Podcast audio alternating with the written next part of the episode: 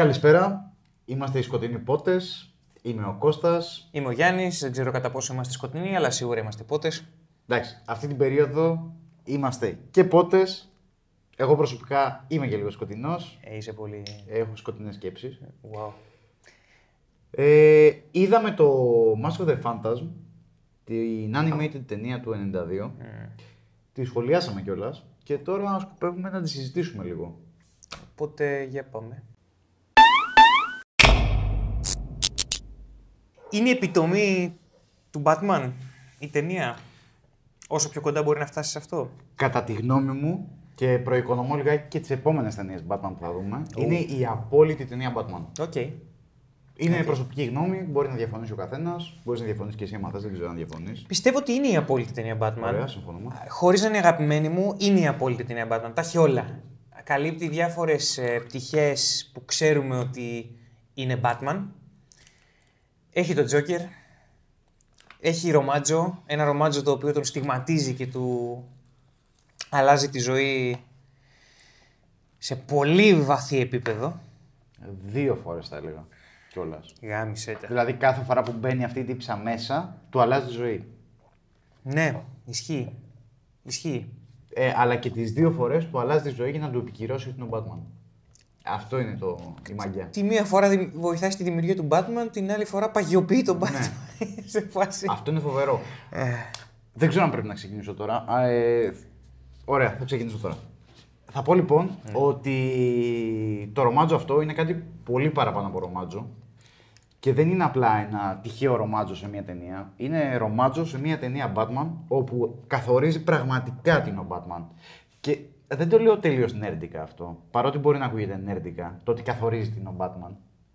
Ε, Παρ' όλα αυτά όμως, εκείνο το οποίο θέλω να πω είναι ότι πρόκειται για μια αλληλεπίδραση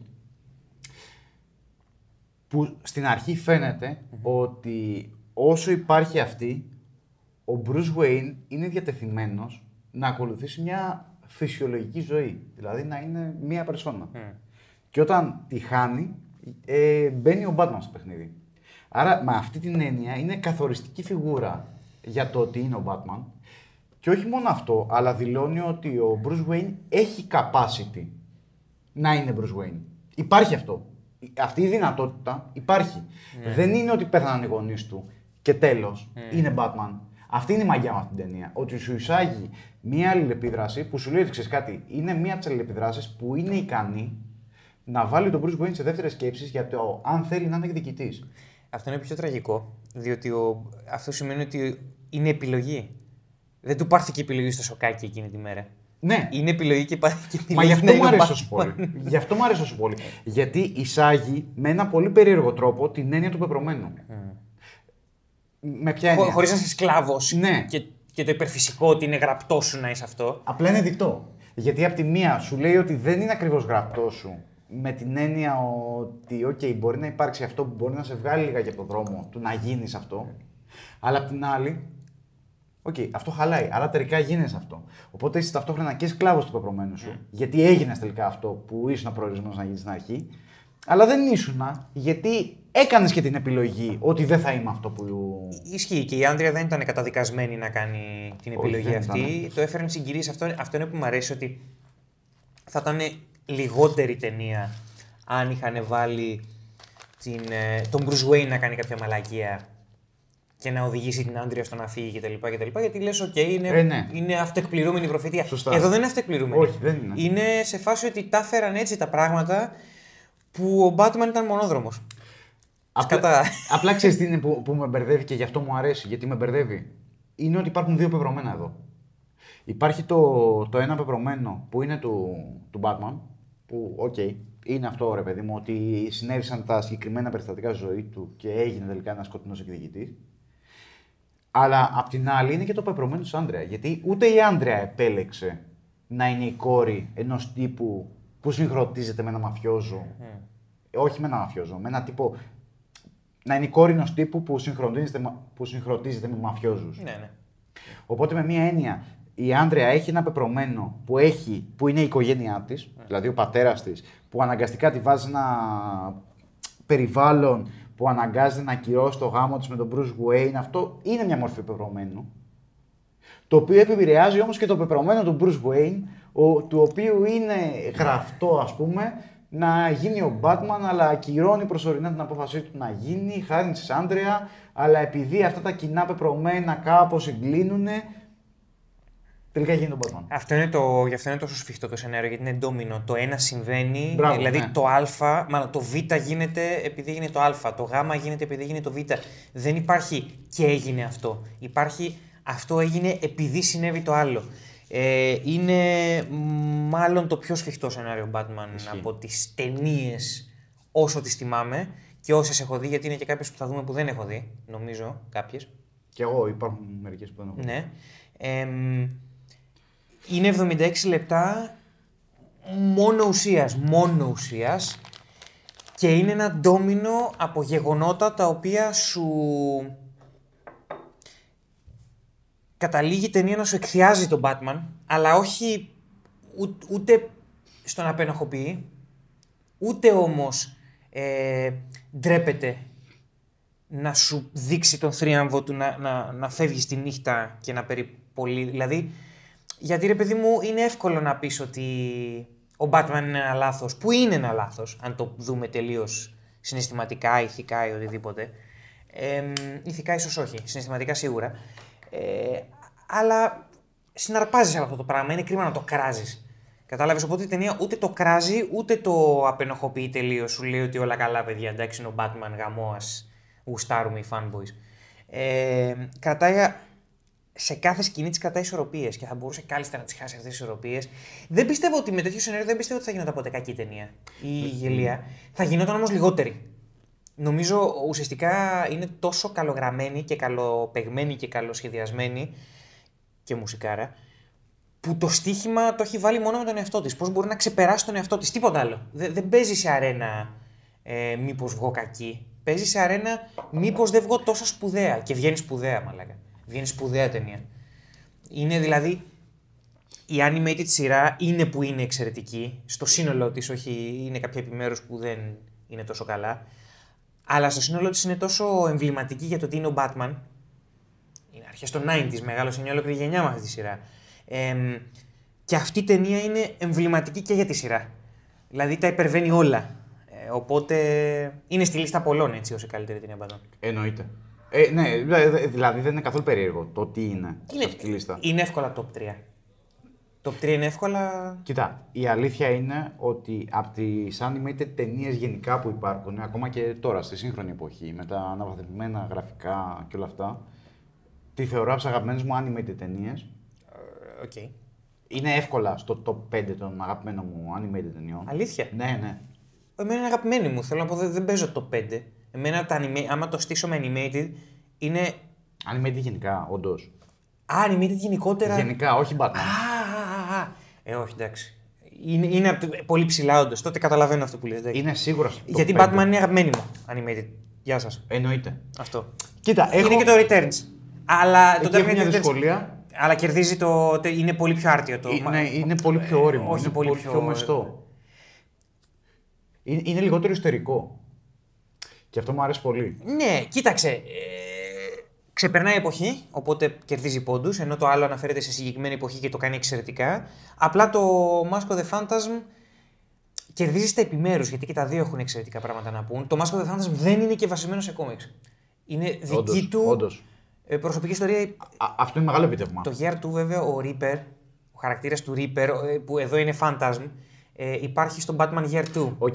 Ε, αλλά αυτό δεν λέει πολλά, Δεν γιατί λέει ο πολλά. Reaper, ο Reaper δεν είναι γυναίκα νομίζω. Ναι, είναι άλλο πράγμα, είναι άλλη ιστορία. Αλλά το, το cool κοστούμι και τα λοιπά το πήραν από εκεί. Αυτό δεν μου λέει πολλά να σου πω. Φυσικά θα μπορούσε να είναι και μια κότα. ναι. Damn. Γιατί όχι. Πού. Βα- για- ε, δεν ξέρω γιατί. Πω, πω. Ε, Είμαι τόσο καθυστερημένος. Ναι, αλλά για πες. Για κάποιο λόγο το είπες και φαντάστηκα κότα σε κουστούμι. Ναι, αυτό. Και αυτό ήθελα, εννοούσα. ήθελα να το σχολιάσω. Ναι, και για ήθελα πες, να το σχολιάσω. ξεκινήσω σοβαρή κουβέντα. Μπορείς να ξεκινήσεις να Για μια μιλάμε για την κότα κότα στο από το Family Guy. Τη μεγάλη κότα. Ω, που μαλάκα, λέγανε τέτοιο. nice. Που παίζει μπουνίδια με το. Ακριβώς. Nice. Να αναφέρεις τους ε, Πόγιος Γερμάνους από το Breaking Bad. Oh. Λοιπόν, ε, αυτό είναι το θέμα ότι ε, το Returns κάνει πολλά πράγματα καλά, αλλά δεν τα κάνει όλα καλά. Αυτή η ταινία δεν νομίζω ότι κάνει κάτι στραβά. Δεν νομίζω ότι χάνει πόντους από οτιδήποτε. Κοίτα, αυτή η ταινία μου αρέσει πάρα πολύ. Ε, γιατί; Πρώτον, είναι μια ταινία που συμφωνώ με αυτό που είπες πριν. Έχει ένα πάρα πολύ σφιχτό σενάριο. Είναι πολύ σφιχτό. Δηλαδή, μαλάκα δεν έχει τρύπες αυτό το πράγμα. Όχι τρύπες, δεν έχει λίπος, δεν έχει τίποτα. Ναι, δεν, δεν- δεν αφήνει δηλαδή- τίποτα να φύγει. Οκ, απλά ρολάρουμε το σενάριο. Απλά δέχομαι όλα τα έστω του.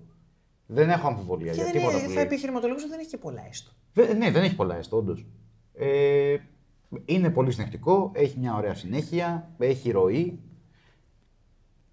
Ταυτόχρονα όμως, πέρα από το ότι είναι ωραία ταινία και εξού και μπαίνει στη στόπα ε, για Animated. μένα animated ταινίες, είναι και μια ωραία ταινία Batman.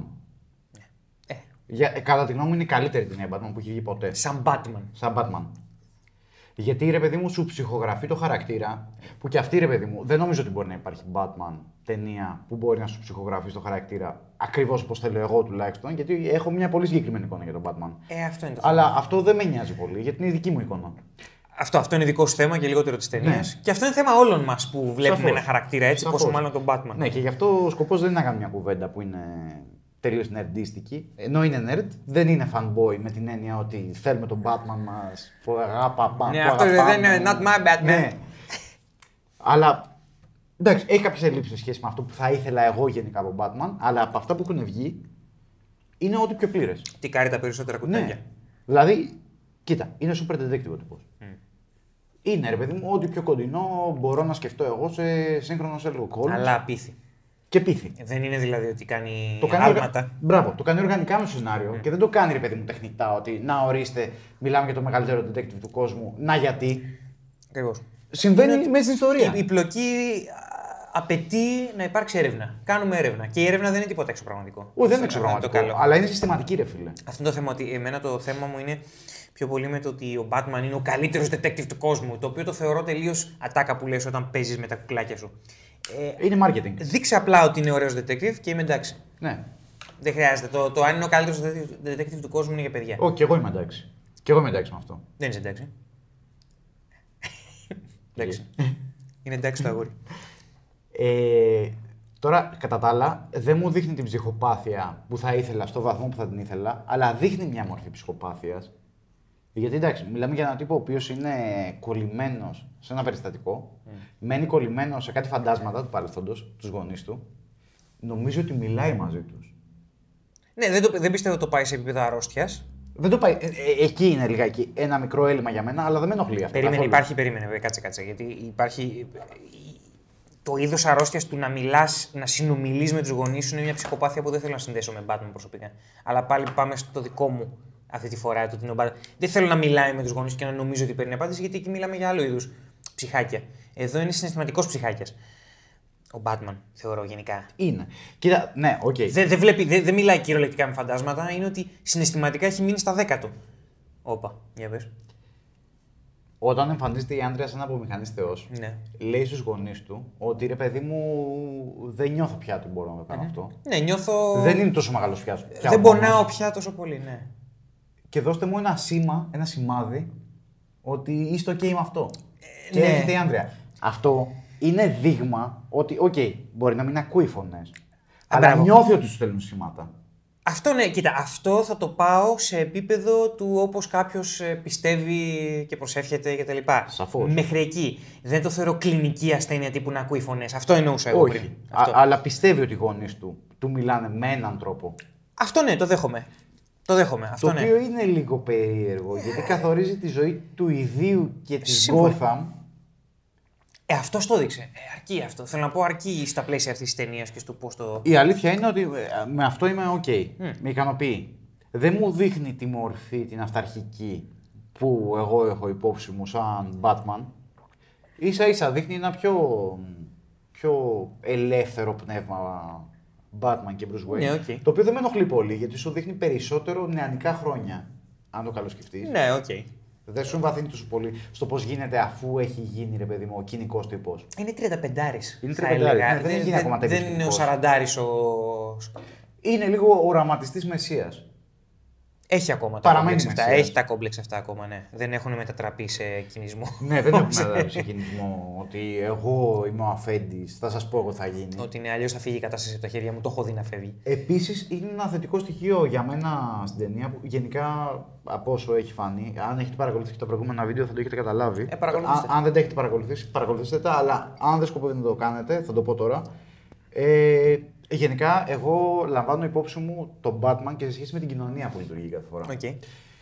Εδώ λοιπόν, η κοινωνία δεν παίζει κανένα ρόλο. Πάλι. Όχι, δεν το θίγει, ναι. Η διαφορά με τις άλλες ταινίες Batman είναι ότι οι άλλες ταινίες Batman σου κάνουν μια αναφορά στην κοινωνία.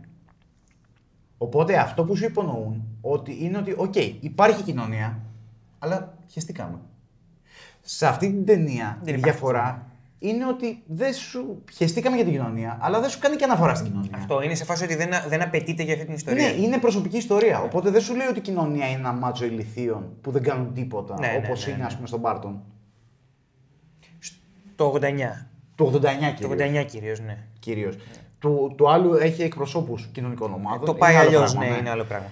Αλλά εδώ. δεν Εδώ σου- δεν απαιτείται, δεν στο εκπροσωπεί, δεν στο βάζει. Δεν σου κάνει καμία αναφορά. Σου Μαφιόζη, λέει- Batman, Joker, Άντρια και Alfred; Σου λέει: OK, μπορεί να υπάρχει Gotham, OK, αλλά αυτή τη στιγμή δεν μιλάμε για την Gotham. Μιλάμε για μια προσωπική ιστορία. Και να σου πω κάτι, είμαι τελείως OK με αυτό. Ε, βέβαια. Παρότι γενικά θέλω να, δω- να βλέπω κοινωνικές Είναι ιστορίες. έντιμο. Είναι έντιμο. Είναι ναι. τελείως έντιμο. Αυτό είναι το μεγάλο έστω της ταινίας. Σου λέει ότι θα πω μια προσωπική τελείως ιστορία για τον Batman. Το δέχεσαι; Και άμα το δεχτείς, το κάνει υπέροχα. Υπέροχα. Το κάνει υπέροχα. Οπότε δεν, δεν υπάρχει κάτι. Ε, αν μπαίνεις με αυτή τη διάθεση στην ταινία, θα πάρεις αυτό που σου έδωσε η ταινία. Και αυτό είναι, νομίζω, το καλύτερο πράγμα που μπορεί να κάνει μια ταινία. Να σου δώσει αυτό το οποίο σου υποσχέθηκε ότι θα σου δώσει. Το κάνει υπέροχα. Και το κάνει από την κάνει αρχή στο τέλος. υπέροχα. Ψεγάδιαστα και, στο- και σου πετάει και ένα τυράκι το οποίο δεν είναι απλά τυρί, είναι ένα τεράστιο ροκφόρο που θα σαπίζει τον Τζόκερ. Το τρώω. Δεν το περίμενες. Δεν το Ναι, δεν το περίμενες. περίμενες. Στις αφήσεις δεν υπάρχει. Ε, στο πρώτο μισό της ιστορίας δεν, δεν μπορείς να, κα- να φανταστείς και να θέλεις να τον δεις πώς θα μπορούσε να κολλάει στην όλη ιστορία. Κι όμως σου κάνει και το Joker Begins λίγο. Σου κάνει και το Batman Begins. Σου κάνει. Εντάξει, το- όλη, όλη η ταινία είναι το ε, Andrea Begins. Σου τον βάζει τελείως οργανικά Ισχύει αυτό και που τελείως λες. συμβολικά. Full. Ναι, Full. Ελάχιστες φορές ο Joker έχει υπάρξει τόσο συμβολικός. Οπότε. Απλά είναι ο λόγος που μου αρέσει τόσο πολύ ο Τζόκερ και είναι ο λόγος που μου αρέσει τόσο πολύ αυτή η ταινία. Δηλαδή, αυτή η ταινία, αν δεν υπήρχε Τζόκερ, δεν θα μου άρεσε τόσο πολύ. Τη δίνει το τσαφ που την κάνει ναι. υπερβατική. Ναι. Πια. Γιατί μέσα σε όλα τα υπόλοιπα πράγματα που κάνει και κάνει πάρα πολλά πράγματα αυτή η ταινία, σου πετάει και την ουσία της σχέσης τους. Εκεί που με το. Ε, πες το. Με το τζετάκι που είχε το, το, το, το jetpack. Ναι, ναι, ναι. Που πλακώνονται πάνω από την. Ε, Που λέει α- ότι α- θα κάνω ό,τι χρειαστεί. Θα ε. κάνω ό,τι χρειαστεί, μαλάκα. Θα σκοτωθούμε και οι δύο, του λέει ο Τζόκερ στον Batman, και ο Batman του λέει ό,τι χρειαστεί. Το, το γαμάτο εδώ ξέρεις ποιο είναι; Ότι ο Τζόκερ απέναντι στον Batman φέρεται σχετικά αδιάφορος. Ότι, οκ, είσαι ο Batman, απλά είσαι να με εμποδίσεις. Ε, το ξέρουμε το παιχνιδάκι, ναι.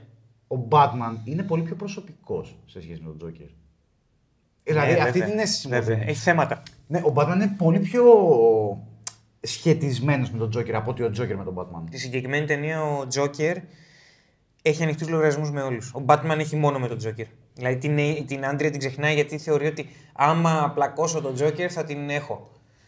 Δεν το κατάλαβε ποτέ του αυτό. Ότι η Άντρια ήταν. ε, Ναι, εκεί, εκεί χάνει. Εκεί χάνει. Εκεί χάνει. Εκεί χάνει. Η Άντρια παίρνει τον Τζόκερ και πάνε βόλτα. Ποιο ξέρει που στο διάλογο πήγανε. Πόσο γάματο είναι αυτό. Εν τω μεταξύ, μπορεί να υπονοηθεί ότι σκοτώθηκε ο Τζόκερ. Εννοείται, σαφώ. Αλλά δεν σκοτώθηκε ο Τζόκερ. Ναι, καλά. Ναι, γκρεδευόμαστε. Σε μία ταινία σκοτώνει τον Τζόκερ, αλλά θα τη συζητήσουμε. Ναι. Εντάξει. Ναι, ισχύει. Πεθαίνει όντως. Ναι, που εκεί έχουμε να κάνουμε μεγάλη κουβέντα γιατί έχω πολλούς προβληματισμούς. Και εγώ έχω πολλούς προβληματισμούς. Εκτιμώ πολλά πράγματα που κάνει η ταινία, αλλά υπάρχουν και προβλήματα απ' την άλλη. Αλλά όταν θα έρθει. η Εντάξει, ώρα, θα έρθει η ώρα της. Σε 7 χρόνια. Ενώ θα βγει η ταινία. Ναι, οκ, σε 7 χρόνια. Yep.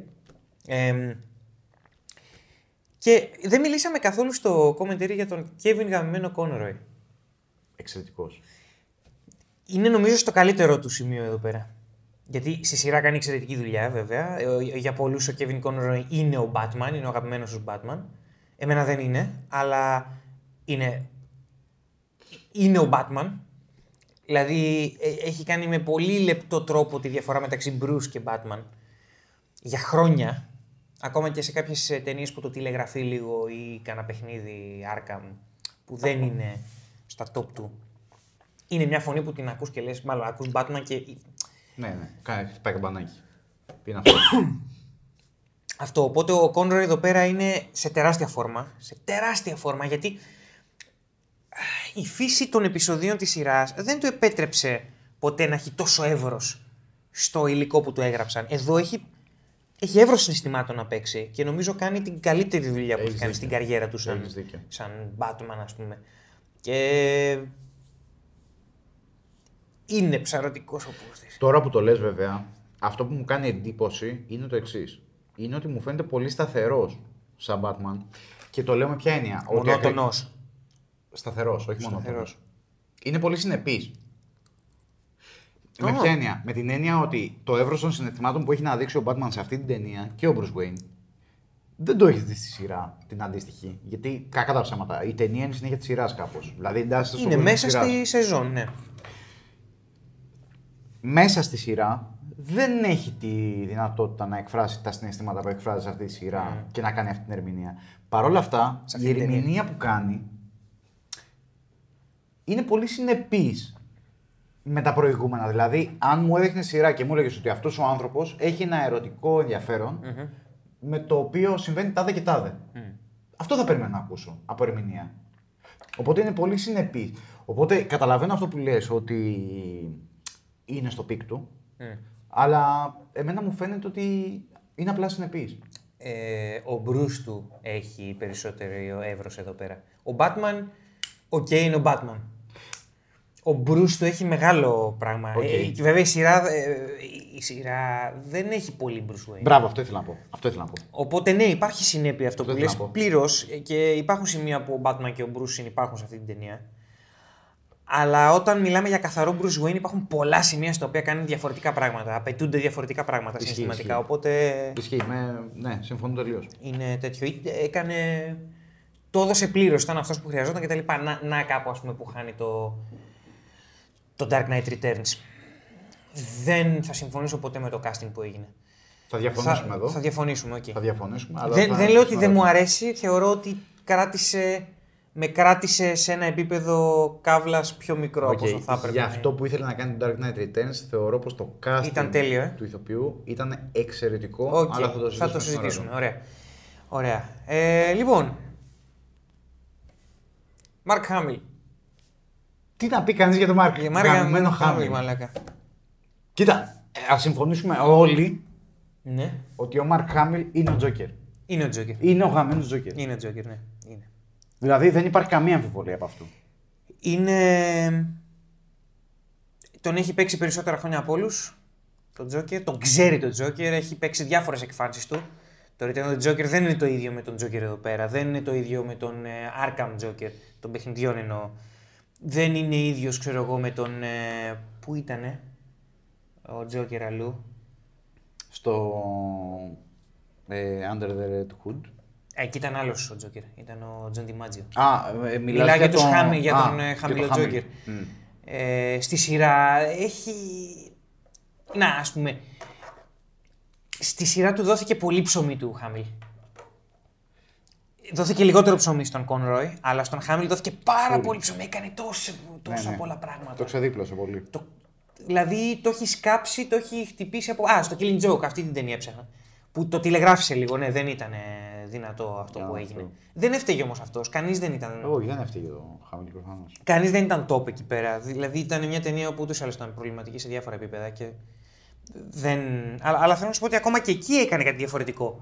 Ακόμα και εκεί τεντώθηκε λίγο. Ενώ ο Κόνρο ήταν, ξέρεις, ε, ας μπω λίγο στον αυτόματο πιλότο. Ο Χάμιλ έδωσε πόνο με άλλο τρόπο από ό,τι έδωσε εδώ ή στο Return of the Joker Ισχύει. κτλ. Οπότε ο Χάμιλ εδώ μπορώ σχεδόν να το φανταστώ να κάνει γκριμάτσες στο θάλαμο που ηχογραφεί, διότι του έχουν γράψει τόσο κεφάτες ατάκες. Είναι εξαιρετικά καλογραμμένο ο Τζόκερ. Είναι τόσο σατανικός. Ξαναλέω, σχεδόν δεν είναι ο Τζόκερ, με την καλή έννοια.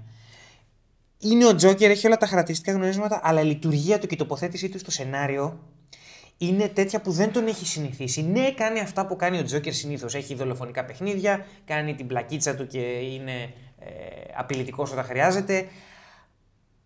Αλλά ο λόγος για τον οποίο υπάρχει σε αυτή την ταινία και ο τρόπος με τον οποίο υπάρχει σε αυτή την ταινία, που είναι μόνος του, δεν έχει μπράβους, που είναι λες και υπάρχει χρόνια σαν φάντασμα να στοιχιώνει την ε, πόλη του μέλλοντος. Τι είναι αυτό το πλάσμα; Κοίτα, η αλήθεια είναι ότι ο Τζόκερ σε αυτή την ταινία είναι. είναι η ψυχή της. Δηλαδή, αν ο, αν ο Bruce Wayne και το ό,τι περιστοιχίζει το Bruce Wayne και κατά συνέπεια και τον Batman, γιατί όταν λέω Bruce Wayne μιλάω Ναι, ναι. και για τα δύο. Και για την άλλη περσόνα του. Αν αυτό είναι το κέντρο της ταινίας, αν είναι ο εγκέφαλος της ταινίας αυτό, ο Τζόκερ είναι η ψυχή της. Οκ. Οκ. Δηλαδή, σου δηλώνει το πώς ο ίδιος ο Τζόκερ είναι αδιάφορος και ως προς τον Batman. Γιατί είναι σχετικά αδιάφορος. Δεν τον απασχολεί ο που λέγεται Batman. Ναι, είναι- Δεν έχει μπει εκεί για τον Batman. Α, είσαι και εσύ εκεί, χαίρομαι. Ναι. Είναι Οκ, τελείως αυτή. Είναι άλλο ένα εμπόδιο που πρέπει να προσπελάσω. Ε, Οκ. Ε, αυτό το εμπόδιο όμως μου δίνει πολύ μεγάλη χαρά που πρέπει να το γαμήσω. Ναι, ναι, ναι. Είναι αυτό. Ο Batman όμως στρέφει πάρα πολύ τα βέλη του προς τα εκεί. Μα δηλαδή τι- από ένα σημείο και μετά για τον Batman είναι ο Τζόκερ. Είναι ότι, Ω, τι γίνεται εδώ; Μα περνάμε Ε, πόσα λεπτά ταινία στην κλιμάκωση με τον Batman που γίνεται για τον Joker. Δηλαδή Ναι. τον βλέπει και γίνεται ένα πλάνο ε, ψιλοπροφίλ γκρο του Batman που είναι στο έτσι. Ναι, ναι. Και είμαι σε φα... Α, οκ, τα πήρες. Triggered κατευθείαν. Triggered. ο Τζόκερ όμως δεν έχει αντίστοιχη αντίδραση σε σχέση με τον Batman. Α, ο Joker είναι γιούχου, έλα να με πιάσεις. Πιέστηκα. Ο Τζόκερ με έναν τρόπο είναι το. ή τουλάχιστον όπως το εκλαμβάνω εγώ, άμα προσπαθήσω να το δω λίγο συμβολικά, που δεν νομίζω ότι το κάνουν έτσι οι δημιουργοί. Αλλά νομίζω ότι βγαίνει λιγάκι διαισθητικά αυτό το πράγμα. Για και πες. πολύ συχνά στις ταινίες βγαίνουν πράγματα διαισθητικά. Ναι. Τα οποία εντάξει, δεν είναι ρε παιδί μου βεβαιασμένα ότι. Μην το πεις. Ενέδρα. να πάρει κι άλλος. Δεν είναι βεβαιασμένα να πεις, ρε παιδί μου, ότι ο δημιουργός το έκανε με ένα σκοπό. Και εμείς το βλέπουμε αλλιώς. Αλλά είναι, ρε παιδί μου, ένα πράγμα το οποίο του βγαίνει φυσικά. Είναι αυτό η ζωή. Με αυτή την έννοια, θεωρώ πως οι δημιουργοί δεν έγραψαν τον Τζόκερ συνειδητά με αυτή την έννοια. Δεν μου βγάζουν αυτό. Αλλά μου βγάζει ότι μια εσωτερική δύναμη τους έκανε να τον δομήσουν έτσι, ώστε να είναι η... ε, ένα χαοτικό πράγμα που συνοδεύει τη ζωή. Ισχύει. Μία δύναμη που υπάρχει από πίσω, που σου εμφανίζεται, που εκείνη δεν είναι τελείως αδιάφορη σε σχέση με σένα. Δηλαδή δεν σου δίνει καμία σημασία. Αλλά είναι εκεί για να χαμίσει τα πάντα. Είναι το απρόπτο. Ναι. Είναι το. Και μαζί με τα πάντα γαμάει και εσένα. Μμμ. Σε Και, περιμένω. και εσύ δίνεις όλη σου την ενέργεια σε αυτό. Εκείνη η δύναμη δεν δίνει καμία ενέργεια σε σχέση με σένα. Αδιαφορεί τελείως για σένα. Και απλά υπάρχει εκεί σαν τον αστάθμιτο παράγοντα. Και αυτό είναι ο Τζόκερ. Είναι ο αστάθμιτο παράγοντας. Είχε ένα φάντασμα να, να διαχειριστεί ο Τζόκερ. Ένα φάντασμα το οποίο ήταν αρκετά πολύπλοκο ώστε το φάντασμα να είναι από πίσω η παλιά του ερωμένη. Α, Και πίσω από το φάντασμα, όλο αυτό, και πίσω από το γεγονός ότι δολοφονήθηκαν οι γονείς του και έχει τα δικά του φαντάσματα, υπάρχει και αυτό. Ο Batman, λες, Ναι, γιατί είπες ο ο Batman. Τζόκερ. Ο Batman. Ο ναι. Batman. Ο Batman έχει να αντιμετωπίσει όλα αυτά τα πράγματα Ναι. και μέσα σε όλα αυτά έχει έναν Τζόκερ. Έχει και το μαλάκα. ναι. Είναι όταν το σκατό χτυπάει τον μυστήρα κανονικά. Yep. Α, ε, και είχε όντως ένα τεράστιο ανεμιστήριο Ναι, αθλήματος. ναι, ο, wow. Πραγματικά. Για μένα λοιπόν ο Τζόκερ στη συγκεκριμένη ταινία είναι αυτό. Είναι το αστάθμητο στοιχείο της ζωής. Είναι αυτή η τυχαιότητα που έρχεται να... όπως ισορροπείς πάνω στο σκηνή της ζωής, να σου κάνει ένα τσικ Ναι. και να σου γαμίσει. Και αυτό φαίνεται, ρε παιδί μου, διατρέχει όλη την ταινία. Γιατί άμα το καλοσκεφτείς, ο Τζόκερ επηρεάζει τη ζωή του Bruce Wayne και του Batman Πριν τον Batman. σε όλη τη διαδρομή του. Πριν γίνει ο Batman Batman και πριν γίνει ο Τζόκερ Τζόκερ. Γιατί σκοτώνει τον μπαμπά της Άντρια. Ε, οπότε ε, βάζει τα γεγονότα σε σειρά ώστε Ναι. να δημιουργηθεί ο Batman. Θέτει πράγματα σε κίνηση. Αλλά όχι άμεσα. Σε, αυτή είναι η τεράστια διαφορά με τον Batman το 89. Ναι, Που πάντα δεν θα με. σωστά. Και γι' αυτό λέω ότι είναι η τυχαιότητα που μπαίνει και γι' αυτό εδώ ο συμβολισμός του Τζόκερ μου αρέσει τόσο πολύ. Είναι η τυχαιότητα της ζωής. Είναι ότι η- από ένα τυχαίο περιστατικό στη ζωή θα γίνεις Batman. Και από ένα άλλο τυχαίο περιστατικό της ζωής, το οποίο εντάξει είναι η συνέχεια του χαρακτήρα Joker, θα εξακολουθήσει να είσαι αυτό. Δηλαδή κάθε φορά ο Joker είναι εκεί για να βγάζει τον Batman εκτός ισορροπίας. Είναι, γάμισε τα. Είναι. Και είναι τόσο ωραία δοσμένο. Χωρίς υπερβολές, χωρίς easter egg, χωρίς τίποτα. Είναι. Αυτό κάνει την τους, τους συνδέει πάλι. Τους, τους, τους, με κάποιο τρόπο τους κρατάει στο επίκεντρο, ενώ το επίκεντρο το συναισθηματικό δεν είναι αυτοί οι δύο.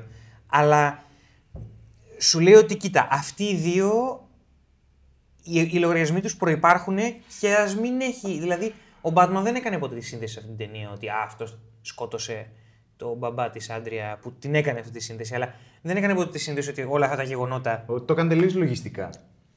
Αυτό. Ναι, είπε ότι, οκ, έχει συμβεί ΑΒΓ. Δεν το έκανε συναισθηματικά όλο αυτό το ταξίδι. Δεν είδε ποτέ ότι αυτό το πράγμα δημιούργησε τον Batman. Δεν το έκανε. Το οποίο είναι φρικιαστικό. Είναι φρικιαστικό διότι. Γι' αυτό κάνει τόσο φρικτό τον Τζόκερ σε αυτήν την ταινία. Μμ.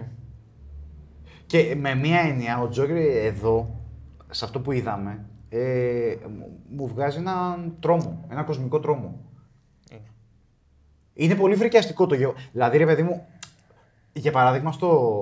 που θα το συζητήσουμε βέβαια. Στο, στο Dark Knight ε, Returns Μμ.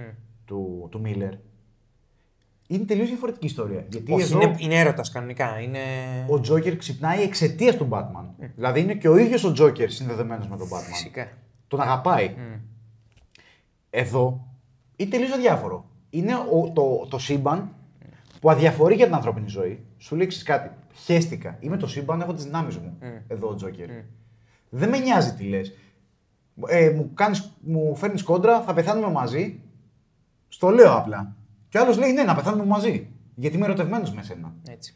Είναι η τάση της ενοποίησης ο Batman, του, του ανθρώπου με το σύμπαν. Δηλαδή να πει ότι εδώ όλοι μαζί κάπως όλα συνδέονται. Και είναι και ο Τζόκερ που σου λέει να σου πω κάτι. Δεν μου καίγεται καρφάκι για σένα. Εγώ είμαι εδώ για την τυχαιότητα. Είμαι εδώ για την βιομηχανική. Είμαι, ουσιαστικά είναι εδώ για την Άντρια, αλλά στα αρχίδια του και η Άντρια γιατί ασχολείται και αυτός με τον Batman. Αλλά δεν ασχολείται με τον Batman προσωπικά, είναι σε φάση ότι Α, τώρα είσαι εσύ, μόλις τελειώσω με σένα θα πάω στην Άντρια.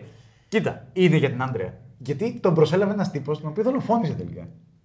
δηλαδή γε- δεν είχε κανέναν εκεί. Όχι, δεν είναι για κανέναν. Γι' αυτό λέω ότι είναι για την Άντρια, αλλά δεν είναι για την Άντρια. λέει, λέει ότι είναι για την Άντρια, αλλά είναι σε φάση, Οκ, έλα και εσύ, έλα και. Ποιος άλλος θα έρθει, ελάτε. Αν ερχόταν και ο Γκόρντον, θα στρεφόταν και στον Γκόρντον. Ναι, γάμησέ με. Αυτό είναι το δηλαδή, θέμα. Άμα το καλοσκεφτείς πώς μπαίνει ο Τζόκερ στην ιστορία και γιατί μένει. Μαλάκα δεν βγάζει κανένα νόημα. Well, Ε, Γιατί είναι ο Τζόκερ; στο μυαλό του Τζόκερ βγάζει. Α, Αλλά επειδή είναι ο Αυτό Τζόκερ- σημαίνει ότι δεν βγάζει σε Ναι, εμάς ναι, νόημα. Ναι. Ε, ε, Γι' αυτό είναι καταπληκτικά γραμμένο στο Τζόκερ. είναι. Κοίταξε. Αν πούμε ότι ο Batman εκπροσωπεί την μάταιη τάση για τάξη, εδώ ο Τζόκερ κι αν είναι χάος. Full house. Ε, Δηλαδή είναι τόσο χάος που επιβεβαιώνεται αυτό που λες ότι δεν με νοιάζεις εσύ ρε φίλε, αγάμι σου. Θα σε πάρω διάλογο και σένα, αλλά δεν, δεν παρεμπιπτόντως. Οπότε ουσιαστικά και πάλι είναι το δίκο αντίθετο του Batman εδώ πέρα. Το κρατάνε, δεν, δεν τους φεύγει ποτέ. Δεν τους φεύγει. όντως. Ενώ η τέτοια, ενώ η, η Άντρια είναι ένας σκοτεινός καθρέφτης του Batman. Και δεν είναι σκοτεινός καθρέφτης με τον τρόπο που είναι η Catwoman. Είναι σκοτεινός καθρέφτης ο Batman που πήγε λίγο πιο λοξά, ακόμα πιο λοξά από τον ίδιο τον Batman, ας πούμε. Και έκανε πολύ ωραία τη φωνή της. Είμαι σχεδόν σίγουρος, αν, κάνουμε- αν κάνω λάθος, πείτε ότι τη φωνή την κάνει η Dana Delany, η οποία έκανε τη Lois στο animated Superman. Δεν έχω ιδέα. Στο ίδιο σύμπαν. Οκ. Νομίζω. Δεν έχω ιδέα. Και έκανε εξαιρετική δουλειά. Εμ, διότι τώρα ας πάρουμε το χαρακτήρα της Άντρια. Οκ, για πάμε. Η οποία είναι ο σκοτεινός τελικός Bruce Wayne. Είναι. Έτσι. Ξεκάθαρα. Ο Bruce Wayne είναι ήδη σκοτεινός, το οποίο κάτι λέει λοιπόν για την ε, Άντρια. Η Άντρια. Η Άντρια πάει συγκεκριμέ... για συγκεκριμένη εκδίκηση. Η Πομία είναι πιο υγιής από τον Bruce. Διότι πάει για. για... στοχεύει πέντε ανθρώπους. Πέντε. Ξέρει, ξέρει τι θέλει. Ναι, και, και θέλει τον Τζόκερ επίσης. Τον θέλει. Δηλαδή η τύπησα έχει καταλάβει αυτό που βλέπουμε τον Batman να καταλαβαίνει επί οθόνης ποιος είναι ο Τζόκερ. Ότι είναι ο δολοφόνος του πατέρα της. Και εδώ περνάει το τι άμε δημιούργησες. Σε αντίθεση με τον Batman. Περνάει, ναι, αλλά περνάει οργανικά εδώ. Όχι, όχι, περνάει. Ρε παιδί μου, πέρναγε, πέρναγε και στον Batman του 89, αλλά Ναι. εδώ είναι ωραίο που. Ναι. Εδώ είναι ωραίο που ο Τζόκερ είναι άμεσα υπεύθυνος. Ή ο Τζακ Νέιπηρ, όπω όπως το διάλογο το λέγανε.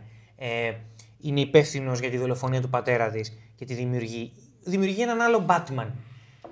Που εγώ μπορώ να δω πράγματα με- μεταξύ Phantasm και του Batman του Keaton στο 89. Γι' αυτό, γι' αυτό αυτός ο Batman είναι πιο αγαπητός σε μένα από τον Batman του Keaton στο 89. Γιατί αυτό που κάνει είναι δημιουργήσει... Ο Batman του 89 νιώθω ότι είναι και αυτό στοχευμένος Batman. Ναι, κάνει τις περιπολίες του, ναι, κάνει τον Ατάλο μικροκαοποιούς, αλλά νιώθω ότι ολοκληρώνει ένα τεράστιο ταξίδι όταν σκοτώνει τον Τζόκερ. Και θα μπορούσε κάλλιστα να τελειώνει εκεί. Έτσι και η Άντρια. Οκ. Εδώ. Α, α, έτσι το λες. Οκ. Η τύπησα έχει μια συγκεκριμένη αποστολή και μόλις τελειώσει η αποστολή, δεν ξέρω πώς θα φερθεί. Δεν ξέρω αν θα αφήσει τη στολή ή οτιδήποτε. Βασικά τη στολή τη βλέπω εύκολα να την αφήνει. Γιατί η στολή νομίζω σι- σημαίνει για αυτήν συγκεκριμένα αυτού, αυτούς, αυτά τα πέντε τσουτσέκια που φάγαν τον μπαμπά της. Μετά, επειδή η τύπησα είναι χαλασμένα αγαθά, όπως και ο Μπρου, γι' αυτό ταιριάξανε και γι' αυτό ταιριάξανε. εμ, θα συνέχιζε τη δράση της αλλιώς, όχι σαν φάντασμα. Αυτό θέλω να πω. Το φάντασμα είναι πεπερασμένο. Ο Batman δεν είναι. Αυτή είναι η διαφορά. Όντως έχεις δίκιο. Κοίτα. Πρώτα απ' όλα θα μπορούσες να σταματήσεις να χρησιμοποιείς ακριβείς μεταφράσεις αγγλικών εκφράσεων. Δεν θα το κάνω όμως. Γιατί τα χαλασμένα αγαθά είναι το damaged goods. It's you damage goods lady. Το οποίο δεν μεταφράζεται. στα Βασικό, αγγλικά. ε, όχι βασικό ένστικτο. Ε, το, ολική επαναφορά. Αλλά η παλιά. Ε, δεν υπάρχει άλλη. Α. Ναι, μιας και στο commentary λέγαμε για το Die Hard 4, αυτός που έκανε το Die Hard 4 έκανε το remake του ολική επαναφορά και γεια σας αντίο. Ναι, αλλά έπαιζε ο Colin Farrell. Και; Και; Αγα- Αγαπάμε τον Colin Farrell. Αγαπάμε, αλλά όχι. Κοίτα, εγώ έχω διαπιστώσει ότι τον Colin Farrell τον αγαπάω σε οτιδήποτε μη high budget Hollywood. Οκ, δεκτό. Οπότε, ναι, αντίο. δεκτό. Από εκεί πέρα υπάρχει μόνο ένα total recall. Εγώ τον αγαπάω γενικά τον Colin Farrell, αλλά. Ναι, εντάξει. Το Total Recall είναι το, το παλιό. Αντίο. Ε, το ένα είναι αυτό. Το δεύτερο είναι ότι εντάξει, δεν μπορώ να διαφωνήσω μαζί σου. Η αλήθεια είναι ότι. Ο, και είναι ένας από τους λόγους που δουλεύει το ρομάτζο τους. Είναι ότι ο ένας είναι καθρέφτης του άλλου. Απλά ε, υπάρχουν διάφορα επιμέρους στοιχεία που διαφοροποιούν το θρήνο τους. Okay. Ε, αλλά ο θρήνος στον πυρήνα είναι ίδιος και αυτό η, η ταινία, και αυτό είναι γαμάτο, έχει πλήρη επίγνωση. Ότι φτιάχνει μια ταινία με ένα ρομάτζο που ένα είναι καθρέφτη του αλλου και γι' αυτό δουλεύει τόσο πολύ για μένα. Γιατί εγώ τον έρωτα τον αντιλαμβάνομαι σε καθρεφτη Ότι ερωτεύεσαι ρε παιδί μου ανθρώπους που αρχίζεις να ταυτίζεσαι μαζί τους, αρχίζεις να ταυτίζεσαι με αυτό που περνάνε, με πράγματα που ζουν, αρχίζεις να, η ενσυναίσθησή σου να χτυπάει κόκκινα. Ε, Υιοθετείς εσύ αυτόν και αυτός εσένα. ναι, να νιώθεις τι νιώθει. Όλα αυτά. Και γι' αυτό το πράγμα με πείθει, ρε παιδί μου, ότι αυτοί οι δύο άνθρωποι είναι ερωτευμένοι. Είναι ερωτευμένοι γιατί βλέπει ο ένας στον άλλο στοιχεία του εαυτού του. Απλά αλλάζουν κάποια επιμέρους. Και έτσι πρέπει. Ναι, και έτσι πρέπει όντως. Τα επιμέρους είναι, για μένα δεν μπορεί να μου φύγει αυτό, ότι ο Μπρου είδε το, τους γονείς του να πεθαίνουν μπροστά του. Το ενα Το δεύτερο είναι ότι ο Μπρου είδε τους γονείς του να πεθαίνουν σε μια πολύ πιο τρυφερή ηλικία από την Άντρια. Οπότε η Άντρια είχε, ρε παιδί μου, με έναν τρόπο την, την πολυτέλεια να βάλει στόχο στους υπεύθυνους. Ο Μπρούς άρχισε να κατηγορεί Τους πάντες. το έγκλημα με μια τελείως δική του έννοια. Δηλαδή ούτε καν με την νομικήστικη έννοια του εγκλήματος. Όχι. Ε, Δηλαδή δεν άρχισε να συνδέει το έγκλημα με τον νόμο, τον κρατικό νόμο. Άρχισε να συνδέει το έγκλημα με έναν τρόπο που ο ίδιος το αντιλαμβάνεται, που είναι πολύ ευέλικτο. Και κάτι ακόμα. Είπες ότι ο Μπρούς είδε τους γονείς του να πεθαίνουν μπροστά στα μάτια του. Στα δέκα του. Στα δέκα του, σαφώς. Ναι, ακριβώς επειδή η Άντρια δεν ήταν σε τρυφερή ηλικία λοιπόν. Ε, πολύ σωστά βάλαν τον πατέρα της να είναι νεκρός off-screen. Να πεθαίνει off-screen. Σωστό. Και πάει και τον βλέπει μετά νεκρό. Το οποίο σημαίνει ότι στα 20 κάτι της, αν τον είχε δει να πεθαίνει μπροστά της, ίσως να τη τάσκαγε αλλιώς. Ναι. Γιατί πρόσεξε, δεν είχε τελευταία λόγια τον πατέρα της. Ένας πατέρας ο οποίος ξέρει ότι η κόρη της, ξέρει ότι η κόρη του ξέρει ότι είναι μπλεγμένο. Ενδεχομένως τα τελευταία του να, να προσπαθούσε να της πει τελευταία λόγια και να, να, να της Δεν έλεγε κάτι... κάτι. συγγνώμη. Η... Οτιδήποτε, οτιδήποτε ρε παιδί μου, το οποίο να την έκανε να, να αποτρέψει το φάντασμα. Ανταυτού είδε έναν μηταρά απ' έξω. Ένα πίνακα ζωγραφικής από ό,τι φαίνεται. Ε, και ο μηταράς. Ε. Α, ναι, το κατάλαβα γι' αυτό έκανα έτσι. Ηρέμησε. λοιπόν. θα το ξανά λέγανε, μου δίνετε την ευκαιρία. Α, μηταρά, μου ξαναδόθηκε. ε, triggered. Ε, και μετά μπήκε μέσα και είδε το πτώμα του πατέρα της. Δεν είχε. Δηλαδή, αυτή είχε κάποιες πολυτέλειες που δεν είχε ο Μπρούς και τούμπαλιν όμως. Τώρα δεν ξέρω τι πολυτέλειες υπάρχουν όταν παι- σου παίρνουν τους γονείς σου βία, αλλά τέλος πάντων. Ε, Εντός συμφραζομένων εννοώ. Πολυτέλειες με σχετικό Τελείως. τρόπο, με την έννοια ότι έχεις από τη μία την πολυτέλεια να έχεις ζήσει τον πατέρα σου μέχρι τα 20 κάτι σου και Ναι. να μην πεθαίνει μπροστά σου, να μην δολοφονεί μπροστά σου. Ναι, όταν είσαι 10, ας πούμε. Εντάξει, αυτό είναι μια πολυτέλεια σε σχέση με το να τον δολοφονούν μπροστά σου στα 10 σου. Προφανώς. με αυτή την έννοια, ναι, είναι μια πολυτέλεια. Πάντα εντός συμφραζομένο και συγκριτικά εννοείται. Αλλά ναι, η αλήθεια είναι το, το ρομάτζο δουλεύει κυρίως για μένα για αυτό το λόγο. Επειδή έχουν ένα κοινό βίωμα και αυτό η ταινία το ξέρει πάρα πολύ καλά και γι' αυτό τους κάνει να γνωρίζονται στο νεκροταφείο, να μιλάνε ένας με τον άλλον και γι' αυτό οι πολύ σημαντικές σκηνές μεταξύ τους είναι στο νεκροταφείο. Οι, κλει- οι σκηνέ κλειδιά. Ναι. Είναι τα φαντάσματα και των δύο που τους κυνηγάνε, που είναι τα φαντάσματα που τους ενώνουν. Και αυτό είναι τόσο ωραία ρομαντική ιστορία. Ε, ανα- α- α- αναγνωρίζει ποτέ, μάλλον ανακοινώνεται, αυτό ανακοινώνεται ποτέ η Άντρια ως Phantasm; Όχι. Νομίζω το Phantasm είναι ο τίτλος της ταινίας απλά, έτσι δεν είναι. Δεν λέγεται. Δεν τη λένε ποτέ φάντασμα. Το οποίο γαμάει γιατί μπορείς κάλλιστα να δεις ότι το Mask of the Phantasm αφορά τους πάντες πια σε αυτή την ταινία. Ακριβώς. Αφορά τον Bruce, αφορά την Άντρια, αφορά τον Τζόκερ. Ακριβώς.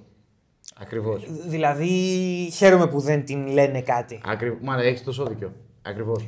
Οπότε ξαφνικά αυτό το πράγμα είναι ότι η ταινία μιλάει για το παρελθόν. Όλων. Είναι ένα τεράστιο φαινόμενο πεταλούδας το οποίο τους έφερε όλους την τραγική τους μοίρα. Ακόμα και τον Τζόκερ. Και πόσο γαμάτο είναι ότι με αυτή την έννοια που λες αναφέρεται στο παρελθόν, αλλά η κλιμάκωση γίνεται στην καταστραμμένη χώρα του μέλλοντος. Ναι, αυτό. Είναι πολύ ωραίο. Είναι πάρα πολύ ωραίο. Δηλαδή η ταινία είναι με μία έννοια είναι ιδιοφυέστατη. Με ποιοι. Με... Δηλαδή, αν, αν ξέρουν γιατί το κάνουν. Ε, δεν παίζει να μην ξέρουν γιατί το κάνουν. Τώρα δεν, δεν επιλέγεις. Θέλω να πω, αν δεν ξέρουν γιατί το κάνουν, θα το βάζαν σε ένα τυχαίο Λούνα Πάρκ. Δεν θα το, βάλα, δεν θα το βάζαν στην πόλη του μέλλοντος με μια νοικοκυρά η οποία θυμίζει 60s ρομπότ Ναι, οκ. και την Άντρια να ντύνεται 60s. Δηλαδή όλα αυτά τα πράγματα δεν είναι τώρα τυχαία. Εντάξει. Είναι, είναι φοβερό το ότι κλιμακώνεται στη χώρα του μέλλοντος από φαντάσματα του παρελθόντος. Μμμ. Και η χώρα αυτή του μέλλοντος δεν είναι πολύ διαφορετική από την Gotham. Ε, Δηλαδή; ξε- ξαφνικά δείξαν τη σαπίλα της Gotham σε όλο της το μεγαλείο παραδίπλα, σε ένα Λούνα Πάρκ, ας πούμε. Πόσο γάμο δεν είναι. Αρκετά. Τέρμα γαμάτο. Ανυπολόγιστε. Εγώ κάτσε περίμενα. Αν μου δώσεις λίγο χρόνο να το υπολογίσω. δεν θέλω γιατί θα υπάρξει νεκρός χρόνος. Λοιπόν. Α, wow. Μα λέγα. Σε, σε ποιον. Καταρχάς, ποιο είναι το μετρικό σύστημα που σου. Ποια ποια είναι η μονάδα μέτρησης, δηλαδή; Ο Βαβουρό Νιούτον. Wow. Ε, Τζουβελενίτον. Τζουβε... Ε, προσπαθώ κάτι να βρω με τα τζάουλ και τα τζουβελέκι. Εντάξει. Αυτό είναι δύναμη όμως. Α, εμείς τι μετράμε; Χρόνο. Όχι. Ναι, ξέχασα κάτι έλεγα. Δεν, δεν έχει σημασία. Κάτσε, δεν, δεν μετράμε χρόνο. Θες μα δεν έχει, δεν έχει την παραπλή σημασία. Τέλος πάντων. Sidetracked as fuck. Ε, μ, οπότε ουσιαστικά ε, η ταινία δεν, δεν πάει ποτέ να σε κάνει να ρωτηθείς ποια είναι η θέση του Batman στην Gotham. Όπως άλλες ταινίες που έχουν το Returns που είδαμε. Αλλά σε κάνει λίγο να αναρωτιέσαι ποια είναι η θέση του Batman στη ζωή του Bruce Wayne. Αυτό είναι ένα Σαφέστατα. αυτονόητο ερώτημα πολλές φορές, αλλά δεν είναι κάτι που βγαίνει στην επιφάνεια. Εδώ πέρα βγαίνει στην επιφάνεια. Βγαίνει. Ποια είναι η συμβίωση του Batman με τον Bruce Wayne εδώ λοιπόν; Και νομίζω και χαίρομαι που η ταινία σου λέει ότι κοίταξε να δεις. Ο Bruce δεν χρειάζεται τον Batman για να ζήσει, αλλά χρειάζεται τον Batman για να βάλει κάποιο νόημα από όλο αυτό. Αλλιώς είναι χαμένος. Ωραία. Οπ, trigger. Εξαιρετική πάσα. Εξαιρετική πάσα. Γιατί; Παρότι το Mask of the Phantasm ε, δεν σου δίνει ε, τροφή για να πεις ότι ο Bruce Wayne ή ο Batman, το ίδιο είναι, είναι άρρωστες προσωπικότητες, στην ουσία αυτό προκύπτει αν το καλοσκεφτείς. Γιατί; Γιατί μιλάς για έναν τύπο ο οποίος μασκαρεύεται και πολεμάει το έγκλημα γιατί πονάει πολύ. Είναι όμως διατεθειμένος όλη αυτή τη ζωή να την παρατήσει, φίλε. Είναι και είναι διατεθειμένος να την παρατήσει για να παντρευτεί. Αυτό λοιπόν σημαίνει ότι δεν είναι οργανική ανάγκη του Bruce Wayne να πολεμάει το έγκλημα. Είναι, ένας, είναι η ντρόγκα του. Που αν βρει άλλη, α- αν βρει άλλη ντρόγκα, το παρατάει, δεν έχει πρόβλημα. Άρα δεν είναι λοιπόν μια ανάγκη ότι έχει ένα αίσθημα δικαίου. Δεν έχει αίσθημα δικαίου. Όχι, δεν έχει αίσθημα Εδώ. δικαίου. Μα η ύπαρξή του δεν είναι αίσθημα δικαίου, είναι δική του προσωπική εκδίκηση. Απλά Στα α, προχωρία. άλλες ταινίες δεν το δείχνουν αυτό. Όχι. Άλλες ταινίες στο δείχνουν σαν να είναι αίσθημα δικαίου. Σαν να έχει ένα έμφυτο αίσθημα ότι ξέρεις κάτι, εδώ υπάρχουν οι κακοί και αυτούς τους κακούς εγώ δεν μπορώ να τους αφήσω να, να κάνω ό,τι να είναι. Να αλωνίζω στην στην Gotham. πόλη μου, ναι. Ναι. Ε, και κοίτα, να σου πω κάτι. Ανάλογα το έστω, εγώ είμαι OK με αυτό. Απλώς αυτό συμπλεγματικά λέει κάποια πράγματα. Μου λέει πολλά εμένα. Δηλαδή δεν, δεν θεωρώ ότι κάθε εκδοχή του Batman θα μπορούσε να πάει για γάμο. Όχι. Συμφωνεί. Και να αφήσει τον Batman. Αλλά δεδομένου ότι το κάνουν, είναι κάτι το οποίο το θεωρώ εξαιρετικό, διότι. Πώς να το θέσω. Αχ. Εξανθρωπίζει τον Batman. Και είναι σημαντικό να εξανθρωπίζει τον Batman και να μην είναι υπερήρωας. Διότι ο Batman είναι κατεξοχήν όχι υπερήρωας. Ισχύει. Λοιπόν, οπότε όταν τον ε, Batman τον έχεις ε, να λέει ότι κοίταξε να δεις, με γέννησε πόνος, αλλά αυτός ο πόνος δεν είναι τόσο έντονος πια. Θέλω να, να ζήσω μια κανονική ζωή. Θέλω να, να, το- να το δοκιμάσω και το εννοεί. Αυτή είναι η πλάκα, δεν είναι πλάνη, όπως ας πούμε στο Returns. Στο Returns βέβαια, η γυναίκα στην οποία προτείνει γάμο είναι μια τύπησα με την οποία ενδόμηχα η ταινία σου λέει ότι ελπίζει ότι θα βγαίνουν μαζί για περιπολία. Όπως έχουν κάνει και πολλά κόμιξ και πολύ σωστά έχουν κάνει πολλά κόμιξ. Λοιπόν, εξαρτάται πώς το παρουσιάζει. Γι' Γιατί αυτό είναι διαφορετικό το φλερτ με την Catwoman. φυσικά είναι πολύ διαφορετικό το φλερτ με την Catwoman. Και είναι εξίσου σημαντικό. Διότι η Catwoman είναι η ντρόγκα του. Η Catwoman διαιωνίζει τον Batman. Λοιπόν, η Άντρια πριν το φάντασμα ήταν η τύπησα η οποία θα έσωζε τον Bruce Wayne. Αλλά το πρόβλημα είναι το εξής. Εδώ πέρα, με αυτό το ρομάτζο. Και δεν το λέω σε επίπεδο γραψίματος, είναι εξαιρετικό, είναι ψεγάδιαστο.